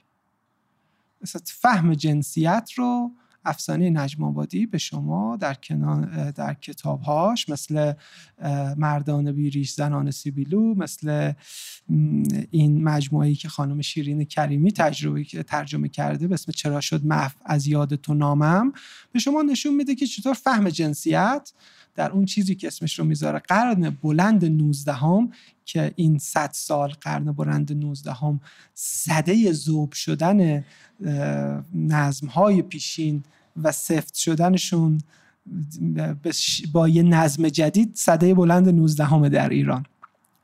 افسانه نجم آبادی به شما نشون میده مسئله فقط معماری و نقاشی و فلان نیست، فهم مثلا از جنسیت در ایران تغییر کرده، مثلا رابطه دولت ملت تغییر کرده، روابط سیاسی تغییر کرده، شکل چه میدونم جابجا شدن دانش در چیزی به نام مدرسه مثلا داره عوض میشه. بنابراین در همه حوزه ها یک جهانی تغییر شکل داده، من جمله ایران هم تغییر شکل داده. حالا نکته اینه در این فرایند تغییر شکل، این مهمترین جوابی است که باید به اون سوال صدرا داد و به اتفاقا من استقبال میکنم که در ایران تو باید سوالای به همین حد بیسیک بپرسی، وگرنه باز ما تبدیل میشیم به اپراتورهای مثلا اینکه آیزنمن چی میگه اون چی میگه دیگه. درسته؟ ببین در کشوری که این فرایند ذوب نظم‌های پیشین و صورتبندی نظم‌های جدید رو تجربه کرده و توی صد سال اخیر، یعنی از هزار و سیصد به این ور، داخل این نظم ها زندگی کرده، داخل نظم جدید، خیلی خوبه که تو بپرسی چرا من باید نقد کنم، چرا باید خوانش کنم، چرا باید اینتלקچوال و چرا باید کار فکری بکنم. درسته؟ به همین دلیل که تو الان صد و اندی ساله در حوزه معماری در حال انجام دادن کارگزارانه یه چیزی هستی، در حالی که شاید پیش از ذوب شدن این نظم‌ها در دوره‌ای به نام سنت که امروز میتونیم اسمشو بذاریم میتونستی صرفاً به عنوان یک کارگزار در درونی نظم ثابت تولید فضا بکنی، شاید اون موقع میتونستی، ولی تو وقتی تمام دانش اون چند صد سالتو همزمان باختی، یعنی دیگه اه، اه، یک اه، شکل جدیدی از سیاست بر دنیا غلبه کرده به اسم دولت ملت که باید مثلا اونو بگیریش تا معماری که دیگه یک اسکلت دومینو اومده، کسی هم با تیر و تفنگ نیاوردتش، بلکه ظرفیت هایی که این داره میاد و تمام جهانو میخوره و میبره، مثل سرمایه‌داری. درسته؟ یعنی میگه من اپتیمایز ترین و بهترین و سریع ترین شکل تولید فضام، حالا یا منو میخوای من اسکلت دومینو، یا میتونی رو نظم‌های پیشین خودت باشی.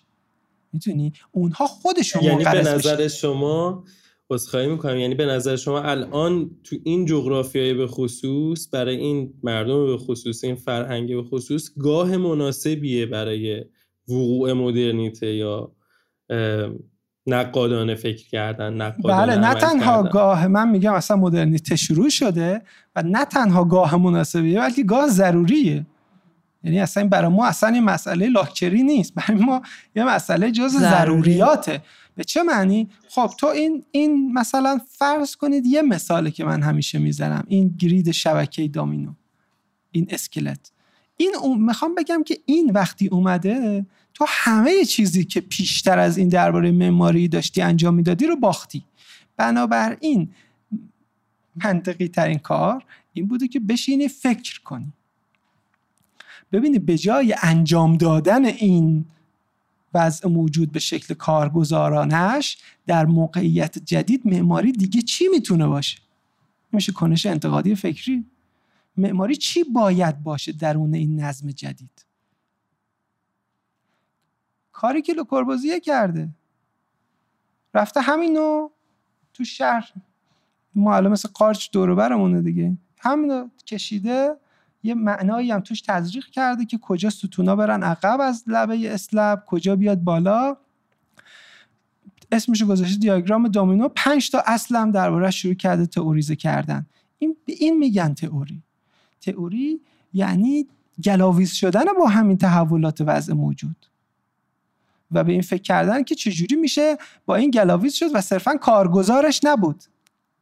برای همینه که من میگم مثلا شما تا قبلش ساختمانسازی صنعتی مدرن دارید ولی این لوکوربوزیه و میسن که معماری مدرن رو ابداع میکنه. من یه بار یه جایی گفتم که تیراهن اختراع صنعتگران قرن نوزدهم هم بود ولی میس وندروه اونو در قرن بیست برای معماری مجددا ابداع کرد. به این معنی که اومد گفت حالا ادبیات معمارانه کار کردن با این چی باید باشه که در طول تاریخ برای پالادیو نمیتونسته باشه. لوکوربوزیه داره به این فکر میکنه درون با, با این چارچوبی که جلوی منه چطور میشه به جای اینکه اینو تبدیلش کرد به فرآیند ساختمان سازانه باهاش به شکل انتقادی رفت به سراغ اینکه مثلا الجزیره رو یه جور دیگه ساخت. شما میبینم دامینو رو کش داده، چرخونده، مثلا کاری که الان آراوناف پیشنهاد میده و گفته که این زیر ساختار رو بیاد این بده مردم بیان روش شروع کنن به ساختن. میخواد با این ظرفیت‌های جدید زندگی جدیدی بسازه. بنابراین یه اصطلاح داره میگه مشکل از اون چشم‌هایی است که نمیبینند. مشکل اینه که در این سده اخیر ما چشم‌هایی داریم که نمیبینن. درسته؟ بنابراین و گلاویز نمیشن با اون چیزی که از جلوی چشم داره عبور میکنه. بنابراین مگر میشه یک کشوری با این غنای پیشینه معماری در یک گسستی تمام دانشش پیرامون اون لغو شده باشه و و نظم جدیدی رو هم پذیرفته باشه، نه اینکه نپذیرفته باشه، همینجوری تو شهر بری این نظم جدید خفت کنه ولی به شکل انتقادی سعی نکرده که بهش فکر کنه که این چیه و در چنین وضعی چه کاری میشود کرد که صرفاً کارگزار وضع موجود نبود. من میخوام یه جسارت بزرگ کنم اینجای بس و بگم که بنا به دلیلی با فرمایش شما مخالفم راجب اینکه گاه مدرنیته الان هست و دوست دارم نظر شما رو راجب دلیل مخالفت هم بدونم. دلیلش اینه که ما تازه داریم با مفهومی من جمله خانش، تازه داریم با مفهومی من جمله نقد در معنای حقیقی خودش آشنا میشیم. چطوره که در واقع میتونیم انتظار داشته باشیم که این آشنایی تازه ما بخواد منجر به تغییرات پرکتیکال بشه؟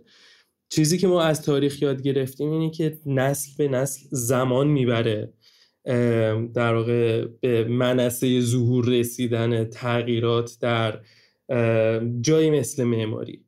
از لحظه‌ای که آگاهی صورت میگیره تا لحظه‌ای که به وقوع به صورت عملی میپیونده. امیدوارم که تونسته باشم. بله من کاملا سوال شما رو باید متوجهم. من اون موقعی که گفتم ما الان وسط مدرنیته میدونستم که دارم حرف پرووکیتیوی میزنم با بالا خارجی‌ها و دارم تحریک کننده حرف میزنم، تعمداً هم دارم تحریک کننده حرف میزنم. شما میدونید که من خیلی از نظام فکری ابراهیم توفیق یه زمانی متأثر شدم و فقط برای ادای دین الان اسمش رو آوردم. ولی ببینیم که ما چجوری میتونیم این رو یه جور دیگه بخونیم. ببین سال هاست که اینجوری فهمیدیم، به این معنی که خب سنتی ظاهرن سپری شده، مدرنی هنوز نیامد. این تنین حرفیست که الان در صدرا همان یک دیسکورسه، یک گفتمانه که ابراهیم توفیق اسمش رو میذاره گفتمان گذار. بیا میگیم گذار اندیشی. یعنی چی؟ یعنی این که ما خودمون رو اینجوری بفهمیم که ما الان در یه دوره گذاریم. بنابراین خب اون سنته که رد شده، باید صبر کنیم که گذاری پیش بیاد و مدرنی از راه برسه. درسته؟ این تبعات این شکل از تئوریزی، یعنی کار انتقادی الان همینه که تو بیای ببینی این شکل از فهمیدن خودت در این لحظه درسته یا بدیهیه یا میشه جور دیگه فهمیدش. ببین من همین الان میخوام سوزن نقد رو وارد کنم به همین شکل تئوریزه کردن اینکه ما در یک گذاری هستیم و مدرنیته خواهد آمد در آینده. اولین تبعات این گفتمان معلق کردن لحظه حال، بی‌معنی کردن لحظه حال و از ارزش تفکر کردن توهی کردن لحظه حال بوده برای ما. یعنی چی؟ یعنی ما دائما به خودمون گفتیم که ما داریم در یک کشوری، در یک اینجا و اکنونی زندگی میکنیم که یه زمانی یه معماری داشتیم که شایستگی اینو داشته که بهش فکر کنیم. یه معماری دیگه هم قراره برسه که الان در غرب محققه ولی برای ما یه جور آینده است. اون آینده هم که بیاد میتونیم راجعش فکر کنیم، یه ارزشی داره. اون چیزی که الان هست، اون چیز مسجلی که هست و من دارم توش تنفس میکنم، این بلا موضوعه. چرا؟ چون این در یه گذاره، این یه چیز بیمعنیه، این پوچه. خب من میخوام بگم که این ما همیشه در یه پرانتزی خودونو فهمیدیم. خب پرانتز چیه؟ از یه طرف سوگواری برای سنت سپری شده است، از یه طرف ولع برای مدرنی که باید بیاد، میدونی، و هی داریم انتظارشو میکشیم. خود این باعث شده که در میان این پرانتز، اینجا و اکنون، از معنی تهی بشه. حالا من میخوام بگم اتفاقاً همینه که باعث میشه آقای صدرا تو اندیشه انتقادی نتونی پرورش بدی، همینه که باعث میشه دانش نتونه شکل بگیره، اتفاقاً همینه که باعث میشه در این کشور صد ساله که از درون شهرها که رد میشی، در درون خیابانها پر از اسکلتیست که لوکوربوزیه اسمشو میذاشت دامینو، و یک دونه از اینا هم با این چارچوب در لحظه پیش از این در سنت وجود نداشته، ولی کسی با این گلاویز نشد، کسی این به موضوعیت فکری تبدیل نکرد. همیشه انگار اون چیزی که میتونه موضوع اندیشیدن باشه یه چیزیست که در آیندهی به نام غرب الان هست، میتونیم بریم راجعش فکر کنیم، یا یه گذشته به نام سنت بوده که میتونیم راجعش فکر کنیم. مثلا شما اگر همین الان برید کتاب فروشی یک کتاب های معماری ایران رو بیارید، دو دسته میتونید بچید. اونایی که راجع به اینه که مثلا و مثلا کتاب آیزنمن تاریخ معماری غرب، اونایی هم که تاریخ معماری ایران، ولی درباره معماری ایران چیزی الان در این لحظه پیدا نمی‌کنی. خب من سوالم همیشه اینه، من میگم که چطور لوکوربوزیه حق داره به اون چیزی که مشاهده میکنه نگاه کنه و باهاش گلاویز انتقادی بشه و نوری بتابونه؟ چطور دولورس هایدن میتونه این کارو بکنه؟ چطور آیزنمن میتونه این کارو بکنه؟ چرا من صرفاً بایستی درباره کار فکری که اونها روی یه چیزی انجام دادن فکر کنم و حرف بزنم؟ درسته؟ من میخوام بگم شکل نگرفتن دانش انتقادی معماری در سده اخیر ایران بیشتر از این که صرفاً این باشه که ما کم ترجمه میکنیم، کم میخونیم، به خاطر همینه که از اساس این مواجهه انتقادی که اس... اساسی است برای مدرن بودن، یعنی درگیر شدن با یک چیز به شکل انتقادی، برای ما از پیش بلا موضوعه. یعنی همش منتظریم که یه موقع دیگه من اینجوری بهت بگم مگر میشه تو در این تهران تنفس کنی و بگی که کو مدرنیسته که هنوز نیومده. این یک جور اکنونکوریه، کورکنونیه، میدونی؟ یعنی شما در درون این شهر با این حجم از آلودگی، با این حجم از ساخت و سازهایی که یک دونه از اینها ممکن نبوده، با این شکلی از شهرسازی که یک تیکش ممکن نبوده در دوره سنت، و تو فقط صد ساله که داری تجربهش میکنی باشی، ولی موضوع فکریت نباشه. موضوع فکریت اینه که یه موقعی میاد مدرنیته.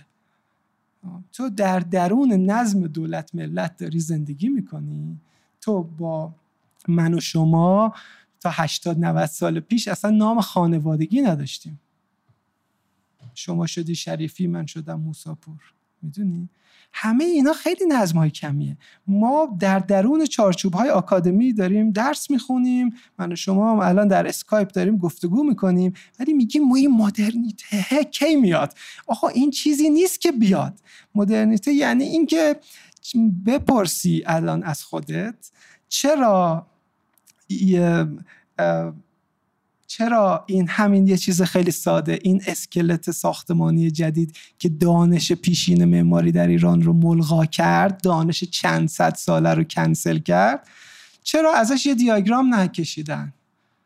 چرا راجبش چند تا مقاله ننوشتن؟ چرا کاری که کالین رو کرد، مگه کالین راجب چی حرف میزد؟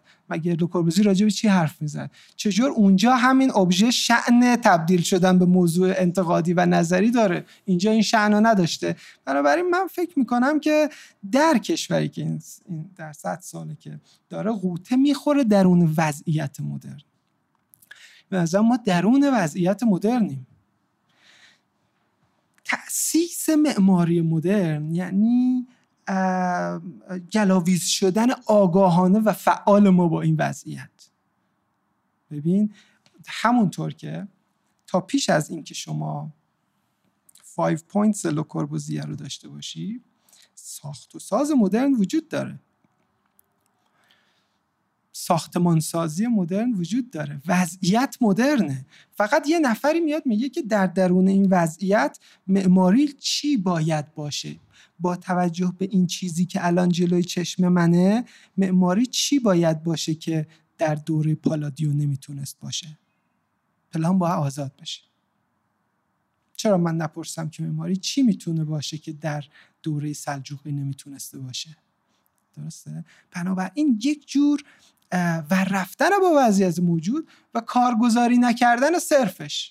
ما الان به یه نقطه‌ای رسیدیم خب که که شما اگر بشی بیای مثلا کارگزاری وضع موجود رو بکنی، یعنی اینکه بلاز کاملا هم معماریش میگم، همین جعبه ها رو باستولید کنی و چیز، انگار کار درستر و اخلاقی تری کردی تا اینکه بخوای در یک کنش فکری نقادانه به این فکر کنی که دیگه چی میتونست باشه تهران که نیست الان، دیگه چی میتونه باشه تهران. از چه لحاظ؟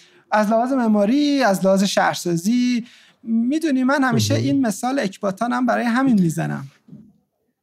از از چه لحاظ؟ منظورم این بود که معتقد هستین که کار درست تریه.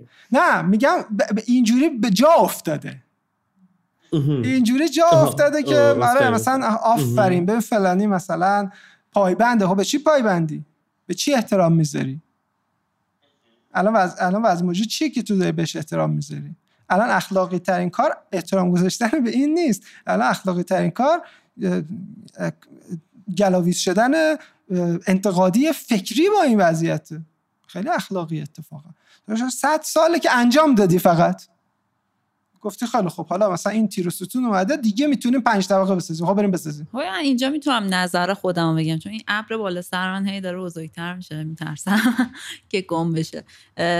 نظر شخصی به من، نمیدونم تا چه حد میتونه درست باشه. چیزی که خودم بهش فکر میکنم این که یه ما از نظر سیر زمانی اگر در نظر بگیریم، یه دوره این اتفاقات لوکوربوزیه و اینها در غرب افتاده و پیش از اینکه یه سری اتفاقا اینجا بیفته که ما از نظر ذهنی بپذیریم چیزی به اسم مدرن میتونه باشه و همچنان تا سالها بعد از این اتفاق هم اومدیم الگوهای سنتی خودمون رو استفاده کردیم، اونجا اون پروسه فکری نتیجه ای داده که ما نتیجه اون رو در قالب یک تصویر دیدیم و اون تصویر رو آوردیم اینجا استفاده کردیم و اساسا نمیدونستیم که چرا داریم این کار رو میکنیم و این به قول شما ذوب شدگی اینجا اتفاق نیفتاده.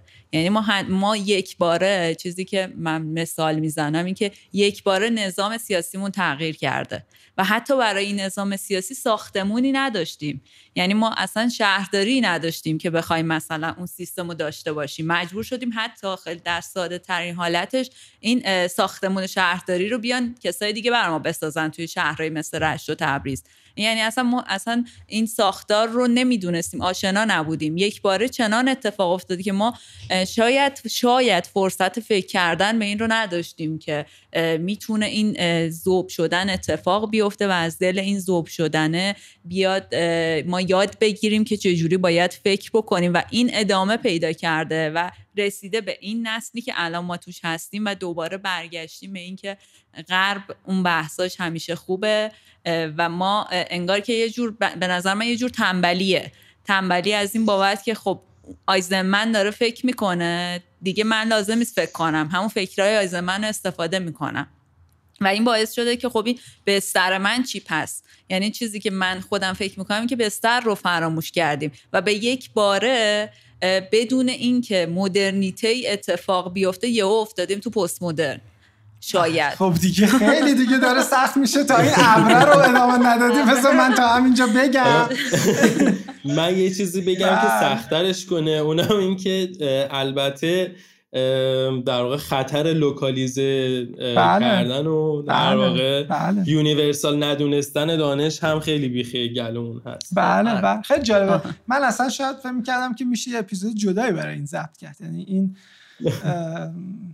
لزوما با خواهش نمی‌خوره. نه خواهش می‌کنم. ببین حالا یه زمانی شاید اینو یه اپیزود جداش کردیم. بذار من یه حرف رادیکال همین اول در جواب شما بزنم، بعد برگردم به سوال مهسا. من نمیگم که دانش لوکاله، خیلی رک و راست و واضح. من میگم یونیورساله. ولی یه نکته دیگه میخوام بهت بگم. برای اینکه تو همون آد... برای اینکه تو سوژه‌ای باشی که شایستگی تولید دانش داره در همون معنای یونیورسال خودش، باید بتونی ببینی، حالا هر جایی هستی، تو آمریکایی، تو ایرانی، تو اندونزی هستی، نمیگم دانش اندونزیایی بومی تولید کنی، مثلا همچه حرفی نمیزنم. من میگم شما برای اینکه بتونی دانش تولید کنی باید بتونی ببینی. دانشی که تولید میکنی یونیورسال. اوکی. شما امروز برای اینکه بتونید در درون دانش یونیورسال معماری حرفی برای گفتن داشته باشی، باید بتونی چشماتو باز کنی ببینی، نه برای اینکه تئوری ایرانی در بیاری. من اصلا کاملا با این حرف مخالفم، ولی در کانتکست ایران ما تای حرف میزنیم، یعنی هنوز نگفتیم آها میگه معماری ایرانی بومی. نه آقا، من اصلا باید ما چند جلسه بشینیم حرف بزنیم تا این سوء تفاهمات رفع شه. من میگم در مقابلش اون طرفیش هم هستا، یعنی یا نگاه کاملا بومیه یا نگاه کاملا غربی غربیه. من اصلا کاری به این ندارم. من میپذیرم از شما که آقا دانش معماری یک ساحت یونیورسال هم داره. اوکی. من میگم خیلی خب، بیا شریک شیم در این دانش یونیورسال. اولین گامش اینه که چشامونو باز کن. یعنی من آدمی نمیشناسم که در این دانش یونیورسال معماری مشارکت کرده باشه ولی اینجا و اکنونی نداشته باشه. میدونی درباره آنچه که سپری شده و آنچه که خواهد آمد معلق باشه. مگر که ببین الان شما اگه کتاب تاریخ معماری در معنای یونیورسالش باز میکنی، متابولیسم جزوش نیست. درسته؟ پس یونیورساله. مگر ولی ولی به این معنی یونیورسالی که راجع به حرفایی که یه آدم‌های در غرب می‌زدن فکر کردن و حرف زدن فقط، نه با اون از اونها استفاده کردن، ولی چشمی داشتن که میتونستن توکیو رو ببینن. خیلی واضحه به نظر من. یعنی اگر که توکی... ایران هم یک یک یک بلک باکس بزرگه برای این دانش یونیورسال متأسفانه. آره اصلا من میگم که ببین، نه نگاه کن، یه بازی وجود داره بین پارتیکولار و یونیورسال. خب اون چیزی که شما میبینی جزئیه، امر جزئیه، مثلا توکیوه، ولی یه دانش عامی همیشه هست که این ترانسند میشه به اون، میشه میشه شهر. شما درباره توکیو فکر میکنی، حرف میزنی، ولی یک معنایی از آنچه شهر در یونیورسال ترین حالتش میتونه باشه شکل میگیره. کاری که متابولیسم کرد به این معنا میره تو تاریخ. اگر اون یک دانش بومی برای ژاپن تولید کرده بودن که باید همونجا درشو میبستن. ببین شما یه مسئله داره به نام شهرنشینی، یه ایده‌ای وجود داره به نام شهر. هر کسی بتونه به این فکر کنه و ایده جدیدی رو کانتریبیوت کنه به این نظام دانش یونیورسالی که به شهر فکر میکنه، در این دانش مشارکت کرد. خیلی خوب، من میگم اولین شرط لازم تفکر کردن در باب این ایده اینه که تو امکان دیدن داشته باشی. تو وقتی امکان دیدن نداری، فقط یه سری ذهنیات داری که از تو کتابا در آوردی. ولی اگر دیدی به این معنا نیست که لزوما افتادی در دام لوکال و در دام امر پارتیکولار. دیدن توکیو حرف زدن درباره توکیو، ماکت ساختن درباره توکیو، متابولیسم رو در لوکالیته خودش گیر نمیندازه. اتفاقا همزمانی که یونا فریدمن و سدریک پرایس و آدم‌های مختلف دارن درباره آلترناتیوهای برای شهرنشینی فکر میکنن، اینها هم دارن فکر میکنن. حالا هر کسی تو یه نقطه‌ای، فریدمن به همون اندازه داره میبینه که متابولیسم که متابولیستا دارن میبینن، ولی دارن میبینن. خیلی جالبه، مثلا هم خیلی واضحه. توکیو داره بزرگ میشه، اطرافش زمین کشاورزی، شهر جا نداره. تو میتونی راجع به یه مسئله‌ای به این اندازه لوکال، به این اندازه پارتیکولار فکر کنی، ولی چنان مبدع باشی در ایده پردازی که بخشی از دانش یونیورسال جهان درباره انواع شیوه‌های شهرنشینی باشه. میدونی ژاپن‌ها تونستن به این به این فکر کنن که آقا شما میگین همیشه مثلا طبیعت و تکنولوژی دو قطب مخالفن، من میتونم بهت نشون بدم تکنولوژی به مثابه یه رفتار طبیعی چی میتونه باشه. اگر متابولیسم و این محصل در واقع تفکر انتقاد در واقع نقادانه است. دقیقاً. همچنین نشون میده که چجوری مثلا شهر هم میتونه مثل سلول‌های بدن ارگانیسم رشد داشته باشه. این که شهر میتونه اینجوری باشه دیگه مسئله ژاپنی نیست. این یه ایده درباره شهره. خب درباره اینکه شهر چی میتونه باشه. تریگرش چیه؟ تریگرش ابزرویشنه، تریگرش مشاهده توکیویست جا نداره. میدونی اونا دانش دارن، بله اونا با تیم تم در رابطن، رفت آمد دارن، میفهمن، ولی اینکه اینه به این معنی نیست که دانششون در اون کتاب ها فقط مستحیل میشه.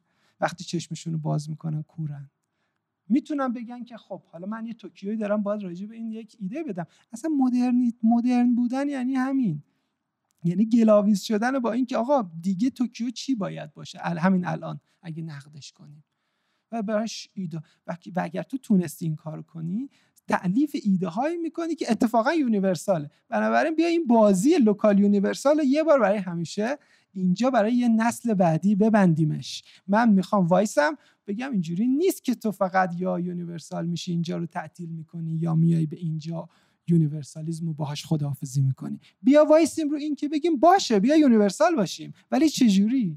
اولین گامش اینه که بتونی ببینیم. ولی احیانا با این گزاره موافق هستیم که توی همین مثال در واقع متابولیست ها که در واقع عنوان فرمودین، مواجهه با یک مسئله‌ای که تازگی داره، در واقع سنگ بنای در واقع اضافه کردن و اعانه داشتن به دیسیپلین معماری رو در واقع باعث شده. اما حقیقتش چیزی که از نظر شخص من در واقع در جامعه اینتלקچوال در واقع ایران داره اتفاق میفته، پریز کردن و ستایش گذشته است. شاید در واقع بشه گفت سهم این موضوع به نسبت در واقع پرداختن به یک مسئله اکنونی بیشتره. حالا اگه نگیم همه چیز داره صرف ستایش گذشته میشه. بله ببین خیلی دوست داشتم نظرتون راجع به این قضیه بدونم. حتما حتما. ببین داریم یه اپیزود دیگر رو شروع میکنیم. ببین ما اساساً پریز کردن کار غیر انتقادیه. حوزه تفکر حوزه ستایش کردن نیست. چه ستایش سنتی باشه که دیگه نیست، چه ستایش آینده‌ای که یه جای دیگه محققه، جفت ستایش مسئله داره. م... میخوام این بازی رو در ذهن شما عوض کنم. مشکل این که مشکل این که این که این که ما دیسکورس مدرنی درباره معماریمون در این صده نداریم، به این دلیل نیست که یک عده در ستایش گذشته بودن فقط. همزمان به این دلیله که درباره ستایش گذشته و ستایش آینده بودن و اون چیزی که الان هست امکان گلاویز شدن براش بلا موضوع شد. تو این شرایط نیهیلیستی پوچ شما نمیتونی فکر کنی، چون دانش میره تو کتابا. فکر میکنی ببین بعد از جنگ جه همش هم یک جور ناهمزمانی اغراق شده داریم در حرفامون همیشه. اونجا یه چیزی اتفاق افتاده، حالا مثل فیلم تکراری الان اینجا دوباره داره پخش میشه. ببین توی بعد از نیمه دوی قرن بیست، بعد از جنگ جهانی دوم، کلن همه دارن به این فکر میکنن دیگه شهر چی میتونه باشه. خب هم زمین بازی آماده است. بله، زمین بازی آماده است. هزار و سیصد و پنجاه ما، دهه پنجاه ما حدود دهه هفتاد اون است. توی یه بازی اینجوری همزمان که عده دارن اونجا به این فکر میکنن، یه ممرزا شاهی در ایران داره به این فکر میکنه که من میخوام نفت رو تبدیل کنم به توسعه. آفرین. من میخوام توسعه رو در ایران اکسلریت کنم و شدت بدم. بعد جامعه فئودال رو تبدیل کنم به جامعه صنعتی شهرنشین و, و و این فقط در دوره مدرنه که دولت میتونه اینجور همه چیز با یه دولت مرکزی. در دوره سنت که از این خبرها نبوده. خب خود این یعنی اینکه حالا شما نمیتونید بگید ما هنوز مدرن نشدیم. خب میخواد این کارو بکنه. خب حالا انقلاب سفید دهه چهل و اینها و کم کم داره چیکار میکنه؟ ما از کجا مثل یه قابله است که میخواد طبقه متوسط جدید به دنیا بیاره که بتونه جامعه مدرن ایران رو در اون معنای توسعه‌ای که میخواد به راه بندازه. خب همون موقع لقاح مصنوعی. نه من باز با تصنع و اینا کاری ندارم. شما میخوایم بگیم این فیکه، من میگم همش اینا رو نکنیم در یه نمونه فیکی از یه چیزی که اصلش در غربه. نه در خ... در همونجا در همه نقاط دنیا خیلیا بودن، اومدن دستکاری کردن. خود لنین میگفت که من با قابله تاریخ باشم، سب نکنیم که مثلا جامعه روسیه هم از چه میدونم این سیستم، از این سیستم تزاری بره به سیستم صنعتی و بورژوازی و فلان، بعد بریم و بیا همینجا من اکسلریتش کنم بشم قابله تاریخ. مسئله فقط من میخوام بگم ما خیلی هم دوست داریم بگیم که اینا این فیک بود، اون فیک بود، که بلا موضوع کنیم بابا این که اصلا چیزی، این که این که کپی است از فلان. ببین همون موقع اون داره از طریق نهادهای دولتی و بانک رهنی و درست کردن تسهیلاتی برای این طبقه متوسط جدید هم تفریحات جدید. خیلی جالبه، من طرح جامعه فرمان فرماییان و گروهن رو نشستم خوندم که اونا دارن این فکر میکنن که آقا این طبقه متوسط جدیدی که داره میاد، اینا یه سری تفریح میخوان، تو باید بری سینما بسازی تو شهرات مثلا. خب برای همون طبقه متوسط جدید تایپولوژی معماری آپارتمان های مس هاوزینگ و سوشال هاوزینگ و اینها هم داره میاد که همزمانش توی اکباتانه، توی آسپه است، برج های سامانه. درسته؟ پس دهه پنجاه ایران بنا به این انگیزش ها یه ظرفیت هایی داره اینجا به وجود میاد که شما به این فکر کنی که تایپ های دیگه سکونت در شهر چی میتونه باشه. خب یه عده هم دارن اونجا این کارو میکنن. میدونی چی میخوام بگم؟ این ناهمزمانی به نظر من ناهمزمانی غیر قابل پر شدنی نیست. این دویست سال مسئله اصلا این نیست. مسئله اینه که تو پتانسیلش رو داشتی، اگر که حالا ببین پتانسیل‌های مادیش ممکنه اون لحظه نیست، ولی تو پتانسیل اینو داشتی که همون موقع این شکل دیگر از تجربه شهرنشینی رو برای خودت تفسیر کنی، برداشت انتقادی ازش داشته باشی و درباره یه معماری و شهرسازی جدیدی ایده پردازی کنی، چون همه چیز مهیاست. درسته؟ ولی چه اتفاقی میفته؟ اونجا یه چارلز جنکسی پیدا میشه، میاد میگه که خب یکی از این انواع که در سنت لوئیس بود، یعنی پروتیگو، رو با دینامیت منفجر کردن. بنابراین مردم با این تیپ ساختمون سازی کنار نمیان و این آرمان معماری داره شکست میخوره از جامعه. بعد ما هم گفتیم که خب دوستان دست نگه، زنگ زدن میگن که این قضیه کنسله. ما میگن که این شکست خورده. خیلی جالبه. فقط در ایرانه که تو در یک لحظه اینجا یکنونی میتونی بری در تراس یه خونه در اکباتان بشینی و کتاب جنکس رو باز کنی و بگی که این تیپ معماری‌ها شکست خورده. معماری مدرن از مردم شکست خورد. این محصول چیه؟ محصول همین کورکنونی و ملغا کردن و بلا موضوع شدن این اتفاقی است که داره برای تو میفته. بعد این افسانه پروتیگو رو می‌دونید که افسانه پروتیگو سه تا ورژن داشت. یکیش ریسیستی بود، میگفت اینا چون سیاه‌پوستا بودن گندش در اومد.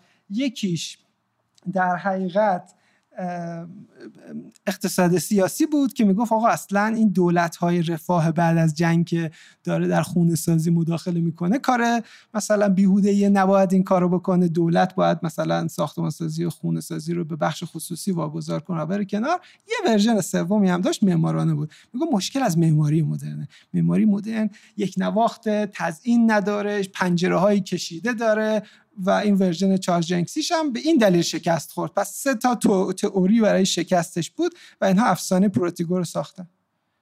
خود اونا بعدش افسانه رو ول کردن. یعنی شما خیلی جالبه در یک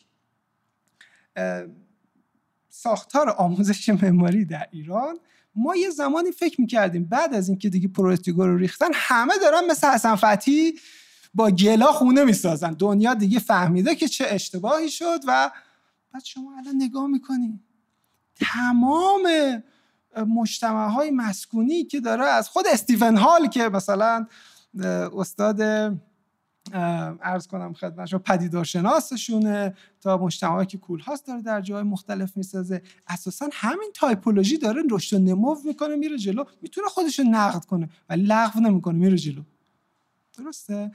اون افسانه رو ول کرد، ما ول نکردیم. ما دیگه افسانه ای از افسانه پروتیگو ساختیم که این دیگه دست نخورده است. در صورتی که اتفاقاً اکباتان و آسپه و اینها کافیه که یه نظر بهشون بندازی تا متوجه بشیم نسبت به تایپ‌های دیگه ای از سکونت در تهران مردم چه رابطه باهاشون دارن. مگه میشه من جلوی چشمم اکباتانی رو ببینم که آدما دوستش دارن و بعد وقتی میخوام بگم معماری مدرن رو مردم دوست ندارن به کتاب مراجعه کن؟ این محصول اینه که من نفهمیدم اکباتان معماری مدرنه، چون همیشه مدرن تو کتاب هاست. اون باید بگه شکست خورده زنده موند. یه چیزه این همه از این معماری های صفحه‌ای آپارتمانی بهشون میگن اسلب که توشون پر واحده در کل دنیا بود. فقط ان... نگاه انتقادی یعنی چی؟ یعنی تو میتونی در لحظه بگی که ممکنه به خاطر معماریش باشه، ممکنه هم هست نباشه، دست نگهدار، اینجا نمونه موفق هست، اینجا بدک نیست، اینجا اگه فضای سبزش رو بیشتر کنیم جبران میکنه. یعنی یه دینامیزم پویا، یه بیکامینگ. غیر انتقادی یعنی اینکه تو جلوت اکباتان داره زندگی میکنه، نفس میکشه، ولی درباره بعد اکباتان اولترا مدرنه، یعنی از پروتیگو مدرن تره. یعنی میگن که یاماساکی از پروتیگو الهام گرفته بود، تازه این پیلوتی های زیرشو نداره پروتیگو. شما نگاه میکنی پیلوتی های لوکوربوزیه، پنجره های یک نماخ، نمای بروتال، همه چیز، روف گاردن، بام فعال، هر چی بخوای مک به مک با اصول مدرن درون اکباتان جاریه. رابطه ای هم که داره با مردم برقرار میکنه جالبه و جاریه. چطور میشه این؟ اگر ببین من اینجوری بهت بگم آقای صدرا، اگر تو این چیزی که داره الان رخ میده رو در این وضع این گزاراندیشی ما رو ضرب در صد سال دیگه هم بکنی، با این با این نسبت ما هر چی ترجمه بشه، هر چی بخونیم، هر چیزی که فکر کنیم میشه واردش کرد وارد کنیم، تغییری رخ نمیده، چون آخرش میتونه جلوی چشم ما بیاد و بره. و ما ببین مگر میشه در کجای دنیا تو تئوری رو کتاب تئوری رو میبندی تئوری تموم میشه، تازه شروع میشه و باید نگاه کنی ببینی حالا این چیزایی که فکر میکردیم مثلا روی کاغذ تو واقعیت چه اتفاقی براش میفته. این مستحیل کردن لحظه حال باعث شده که تو نتونی فکر کنی. صد البته.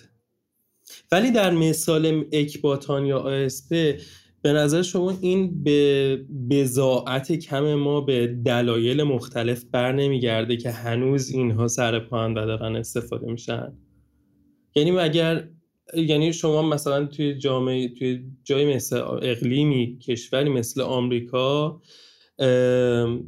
خیلی فراتر از پرویتایگو داری که در واقع اونو منهدمش کنی، ولی در تهران مگر ما چی داریم بالاتر از در واقع سازماندهی تر شده تر از آسپه، اکباتان و غیره؟ میدونی ما ما از شما من فهمیدم میخوای بگی که چون خرابش نکردیم دیگه، یعنی چیز دیگه نداریم که اینو خراب کنیم بریم. من میگم شما همین الان برو، اگر اهالی اکباتان بهت اجازه دادن اونجا دینامیت بذاری خوبه، بگو من یه چیزی بهت. نه قطعا اجازه نمیدن. ما, ما, ما چی دیدیم غیر از این که در واقع بخوایم دست از ستایش برداریم؟ نگاه کن، سوال دقیقا همینه. این سوال رو لغو نمیکنه. مشکل اساسی که من دارم روش دست میذارم اینه، من اصلا درباره این که معماری مدرن که چارلز جنکس میگه شکست خورد یا شکست نخورد الان بحث ندارم، درباره این که اکباتان بهترین ماست یا نیست بحث ندارم. دارم دقیقاً یک چیزی رو فعلا نشونه میگیرم، میگم چرا در فهم تو از تاریخ معماری و معماری مدرن اکباتان جایی نداره. یعنی تو میتونستی بیای بگی که این رو من دارم مشاهدهش میکنم، این برخلاف اون چیزی که جنکس میگه داره انجام میشه، اصلا میتونم مقالش کنم. و خیلی هم جالبه، من سرچ کردم مقاله های انگلیسی زیادی رو ایرانی ها نوشتن از حس تعلق خوب مردم اکباتان به اکباتان و در ژورنال های انگلیسی زبان منتشر شده. ولی خیلی جالبه، ببین این میشه کارگزاری دانش آکادمیکو کردن. یعنی این که مثلا یه عده بریم خب ریسرچ کن، پرسشنامه پر کنیم درباره اکباتان، یه عده برن چارلز جنکس بخونن، یه عده برن کتاب اینا، بعد اینا هیچ ربطی به هم ندارن. مگه میشه؟ یعنی تاریخ معماری اینم جزء تاریخ معماریه، این اینم یه لحظه مهمه و تو اگر اینو ببینی و نقد کنی و بهش اپروچ کنی میتونی به توسعه های مختلفی در ادامه تهران فکر کنی. ولی مسئله اینه که تو همچنان در اون پرانتز گذشته و آینده حاضر نیستی اینو به حساب بیاری، یعنی یا احساس میکنی این شأنی نداره یا منزلت تبدیل شدن به موضوع فکری نداره. برای همین من میخوام بگم که مسئله این نیست، مسئله اینه که چطور میشه اینو برگردوند به چارچوب دیدن و باهاش گلاویز شد و به آلترناتیو های دیگه ای راجع به شهرنشینی فکر کرد که از دل همین وضعیت بیرون اومده. و این ایده های آلترناتیو برای شهرنشینی همونقدر میتونن یونیورسال باشن و من اصلا هم به بومی سازی اعتقاد ندارم. آقای دکتر واقعا ممنونم از این بحث و کلیت در واقع وقتی که به ما اختصاص دادین. من خیلی حیفم میاد که در واقع سوالات زیادی که هم تو ذهن خودم هست و هم میدونم تو ذهن مهسا جان و دوستان دیگه هست رو در واقع نپرسم از خدمتون، ولی چیکار کنیم که به اندازه کافی و هم وقت شما رو گرفتیم، هم فکر میکنم که شانس‌های آینده‌ای که در احیانا میتونیم داشته باشیم برای تکرار در واقع ضبط کردن اپیزود با شما رو از دست ندیم بهتره. خیلی ممنونم ازتون و امیدوارم که بازم افتخار بدید. منم سپاسگزارم و حتما یک اپیزود دیگر رو با شما خواهیم داشت. خواهش میکنم، منم از مصاحبت با شما خوشحال شدم و روز خوبی رو در کنار شما داشتم. امیدوارم که تیم خوب رادیو آویش هم همیشه موفق باشم و در دامن زدن به این مسئله تفکر و نزدیک شدن انتقادی به وضعیتی که داریم تجربهش میکنیم شما هم بتونید سهم خوبی مثل همیشه ایفا کنید. امیدوارم. خیلی ممنون.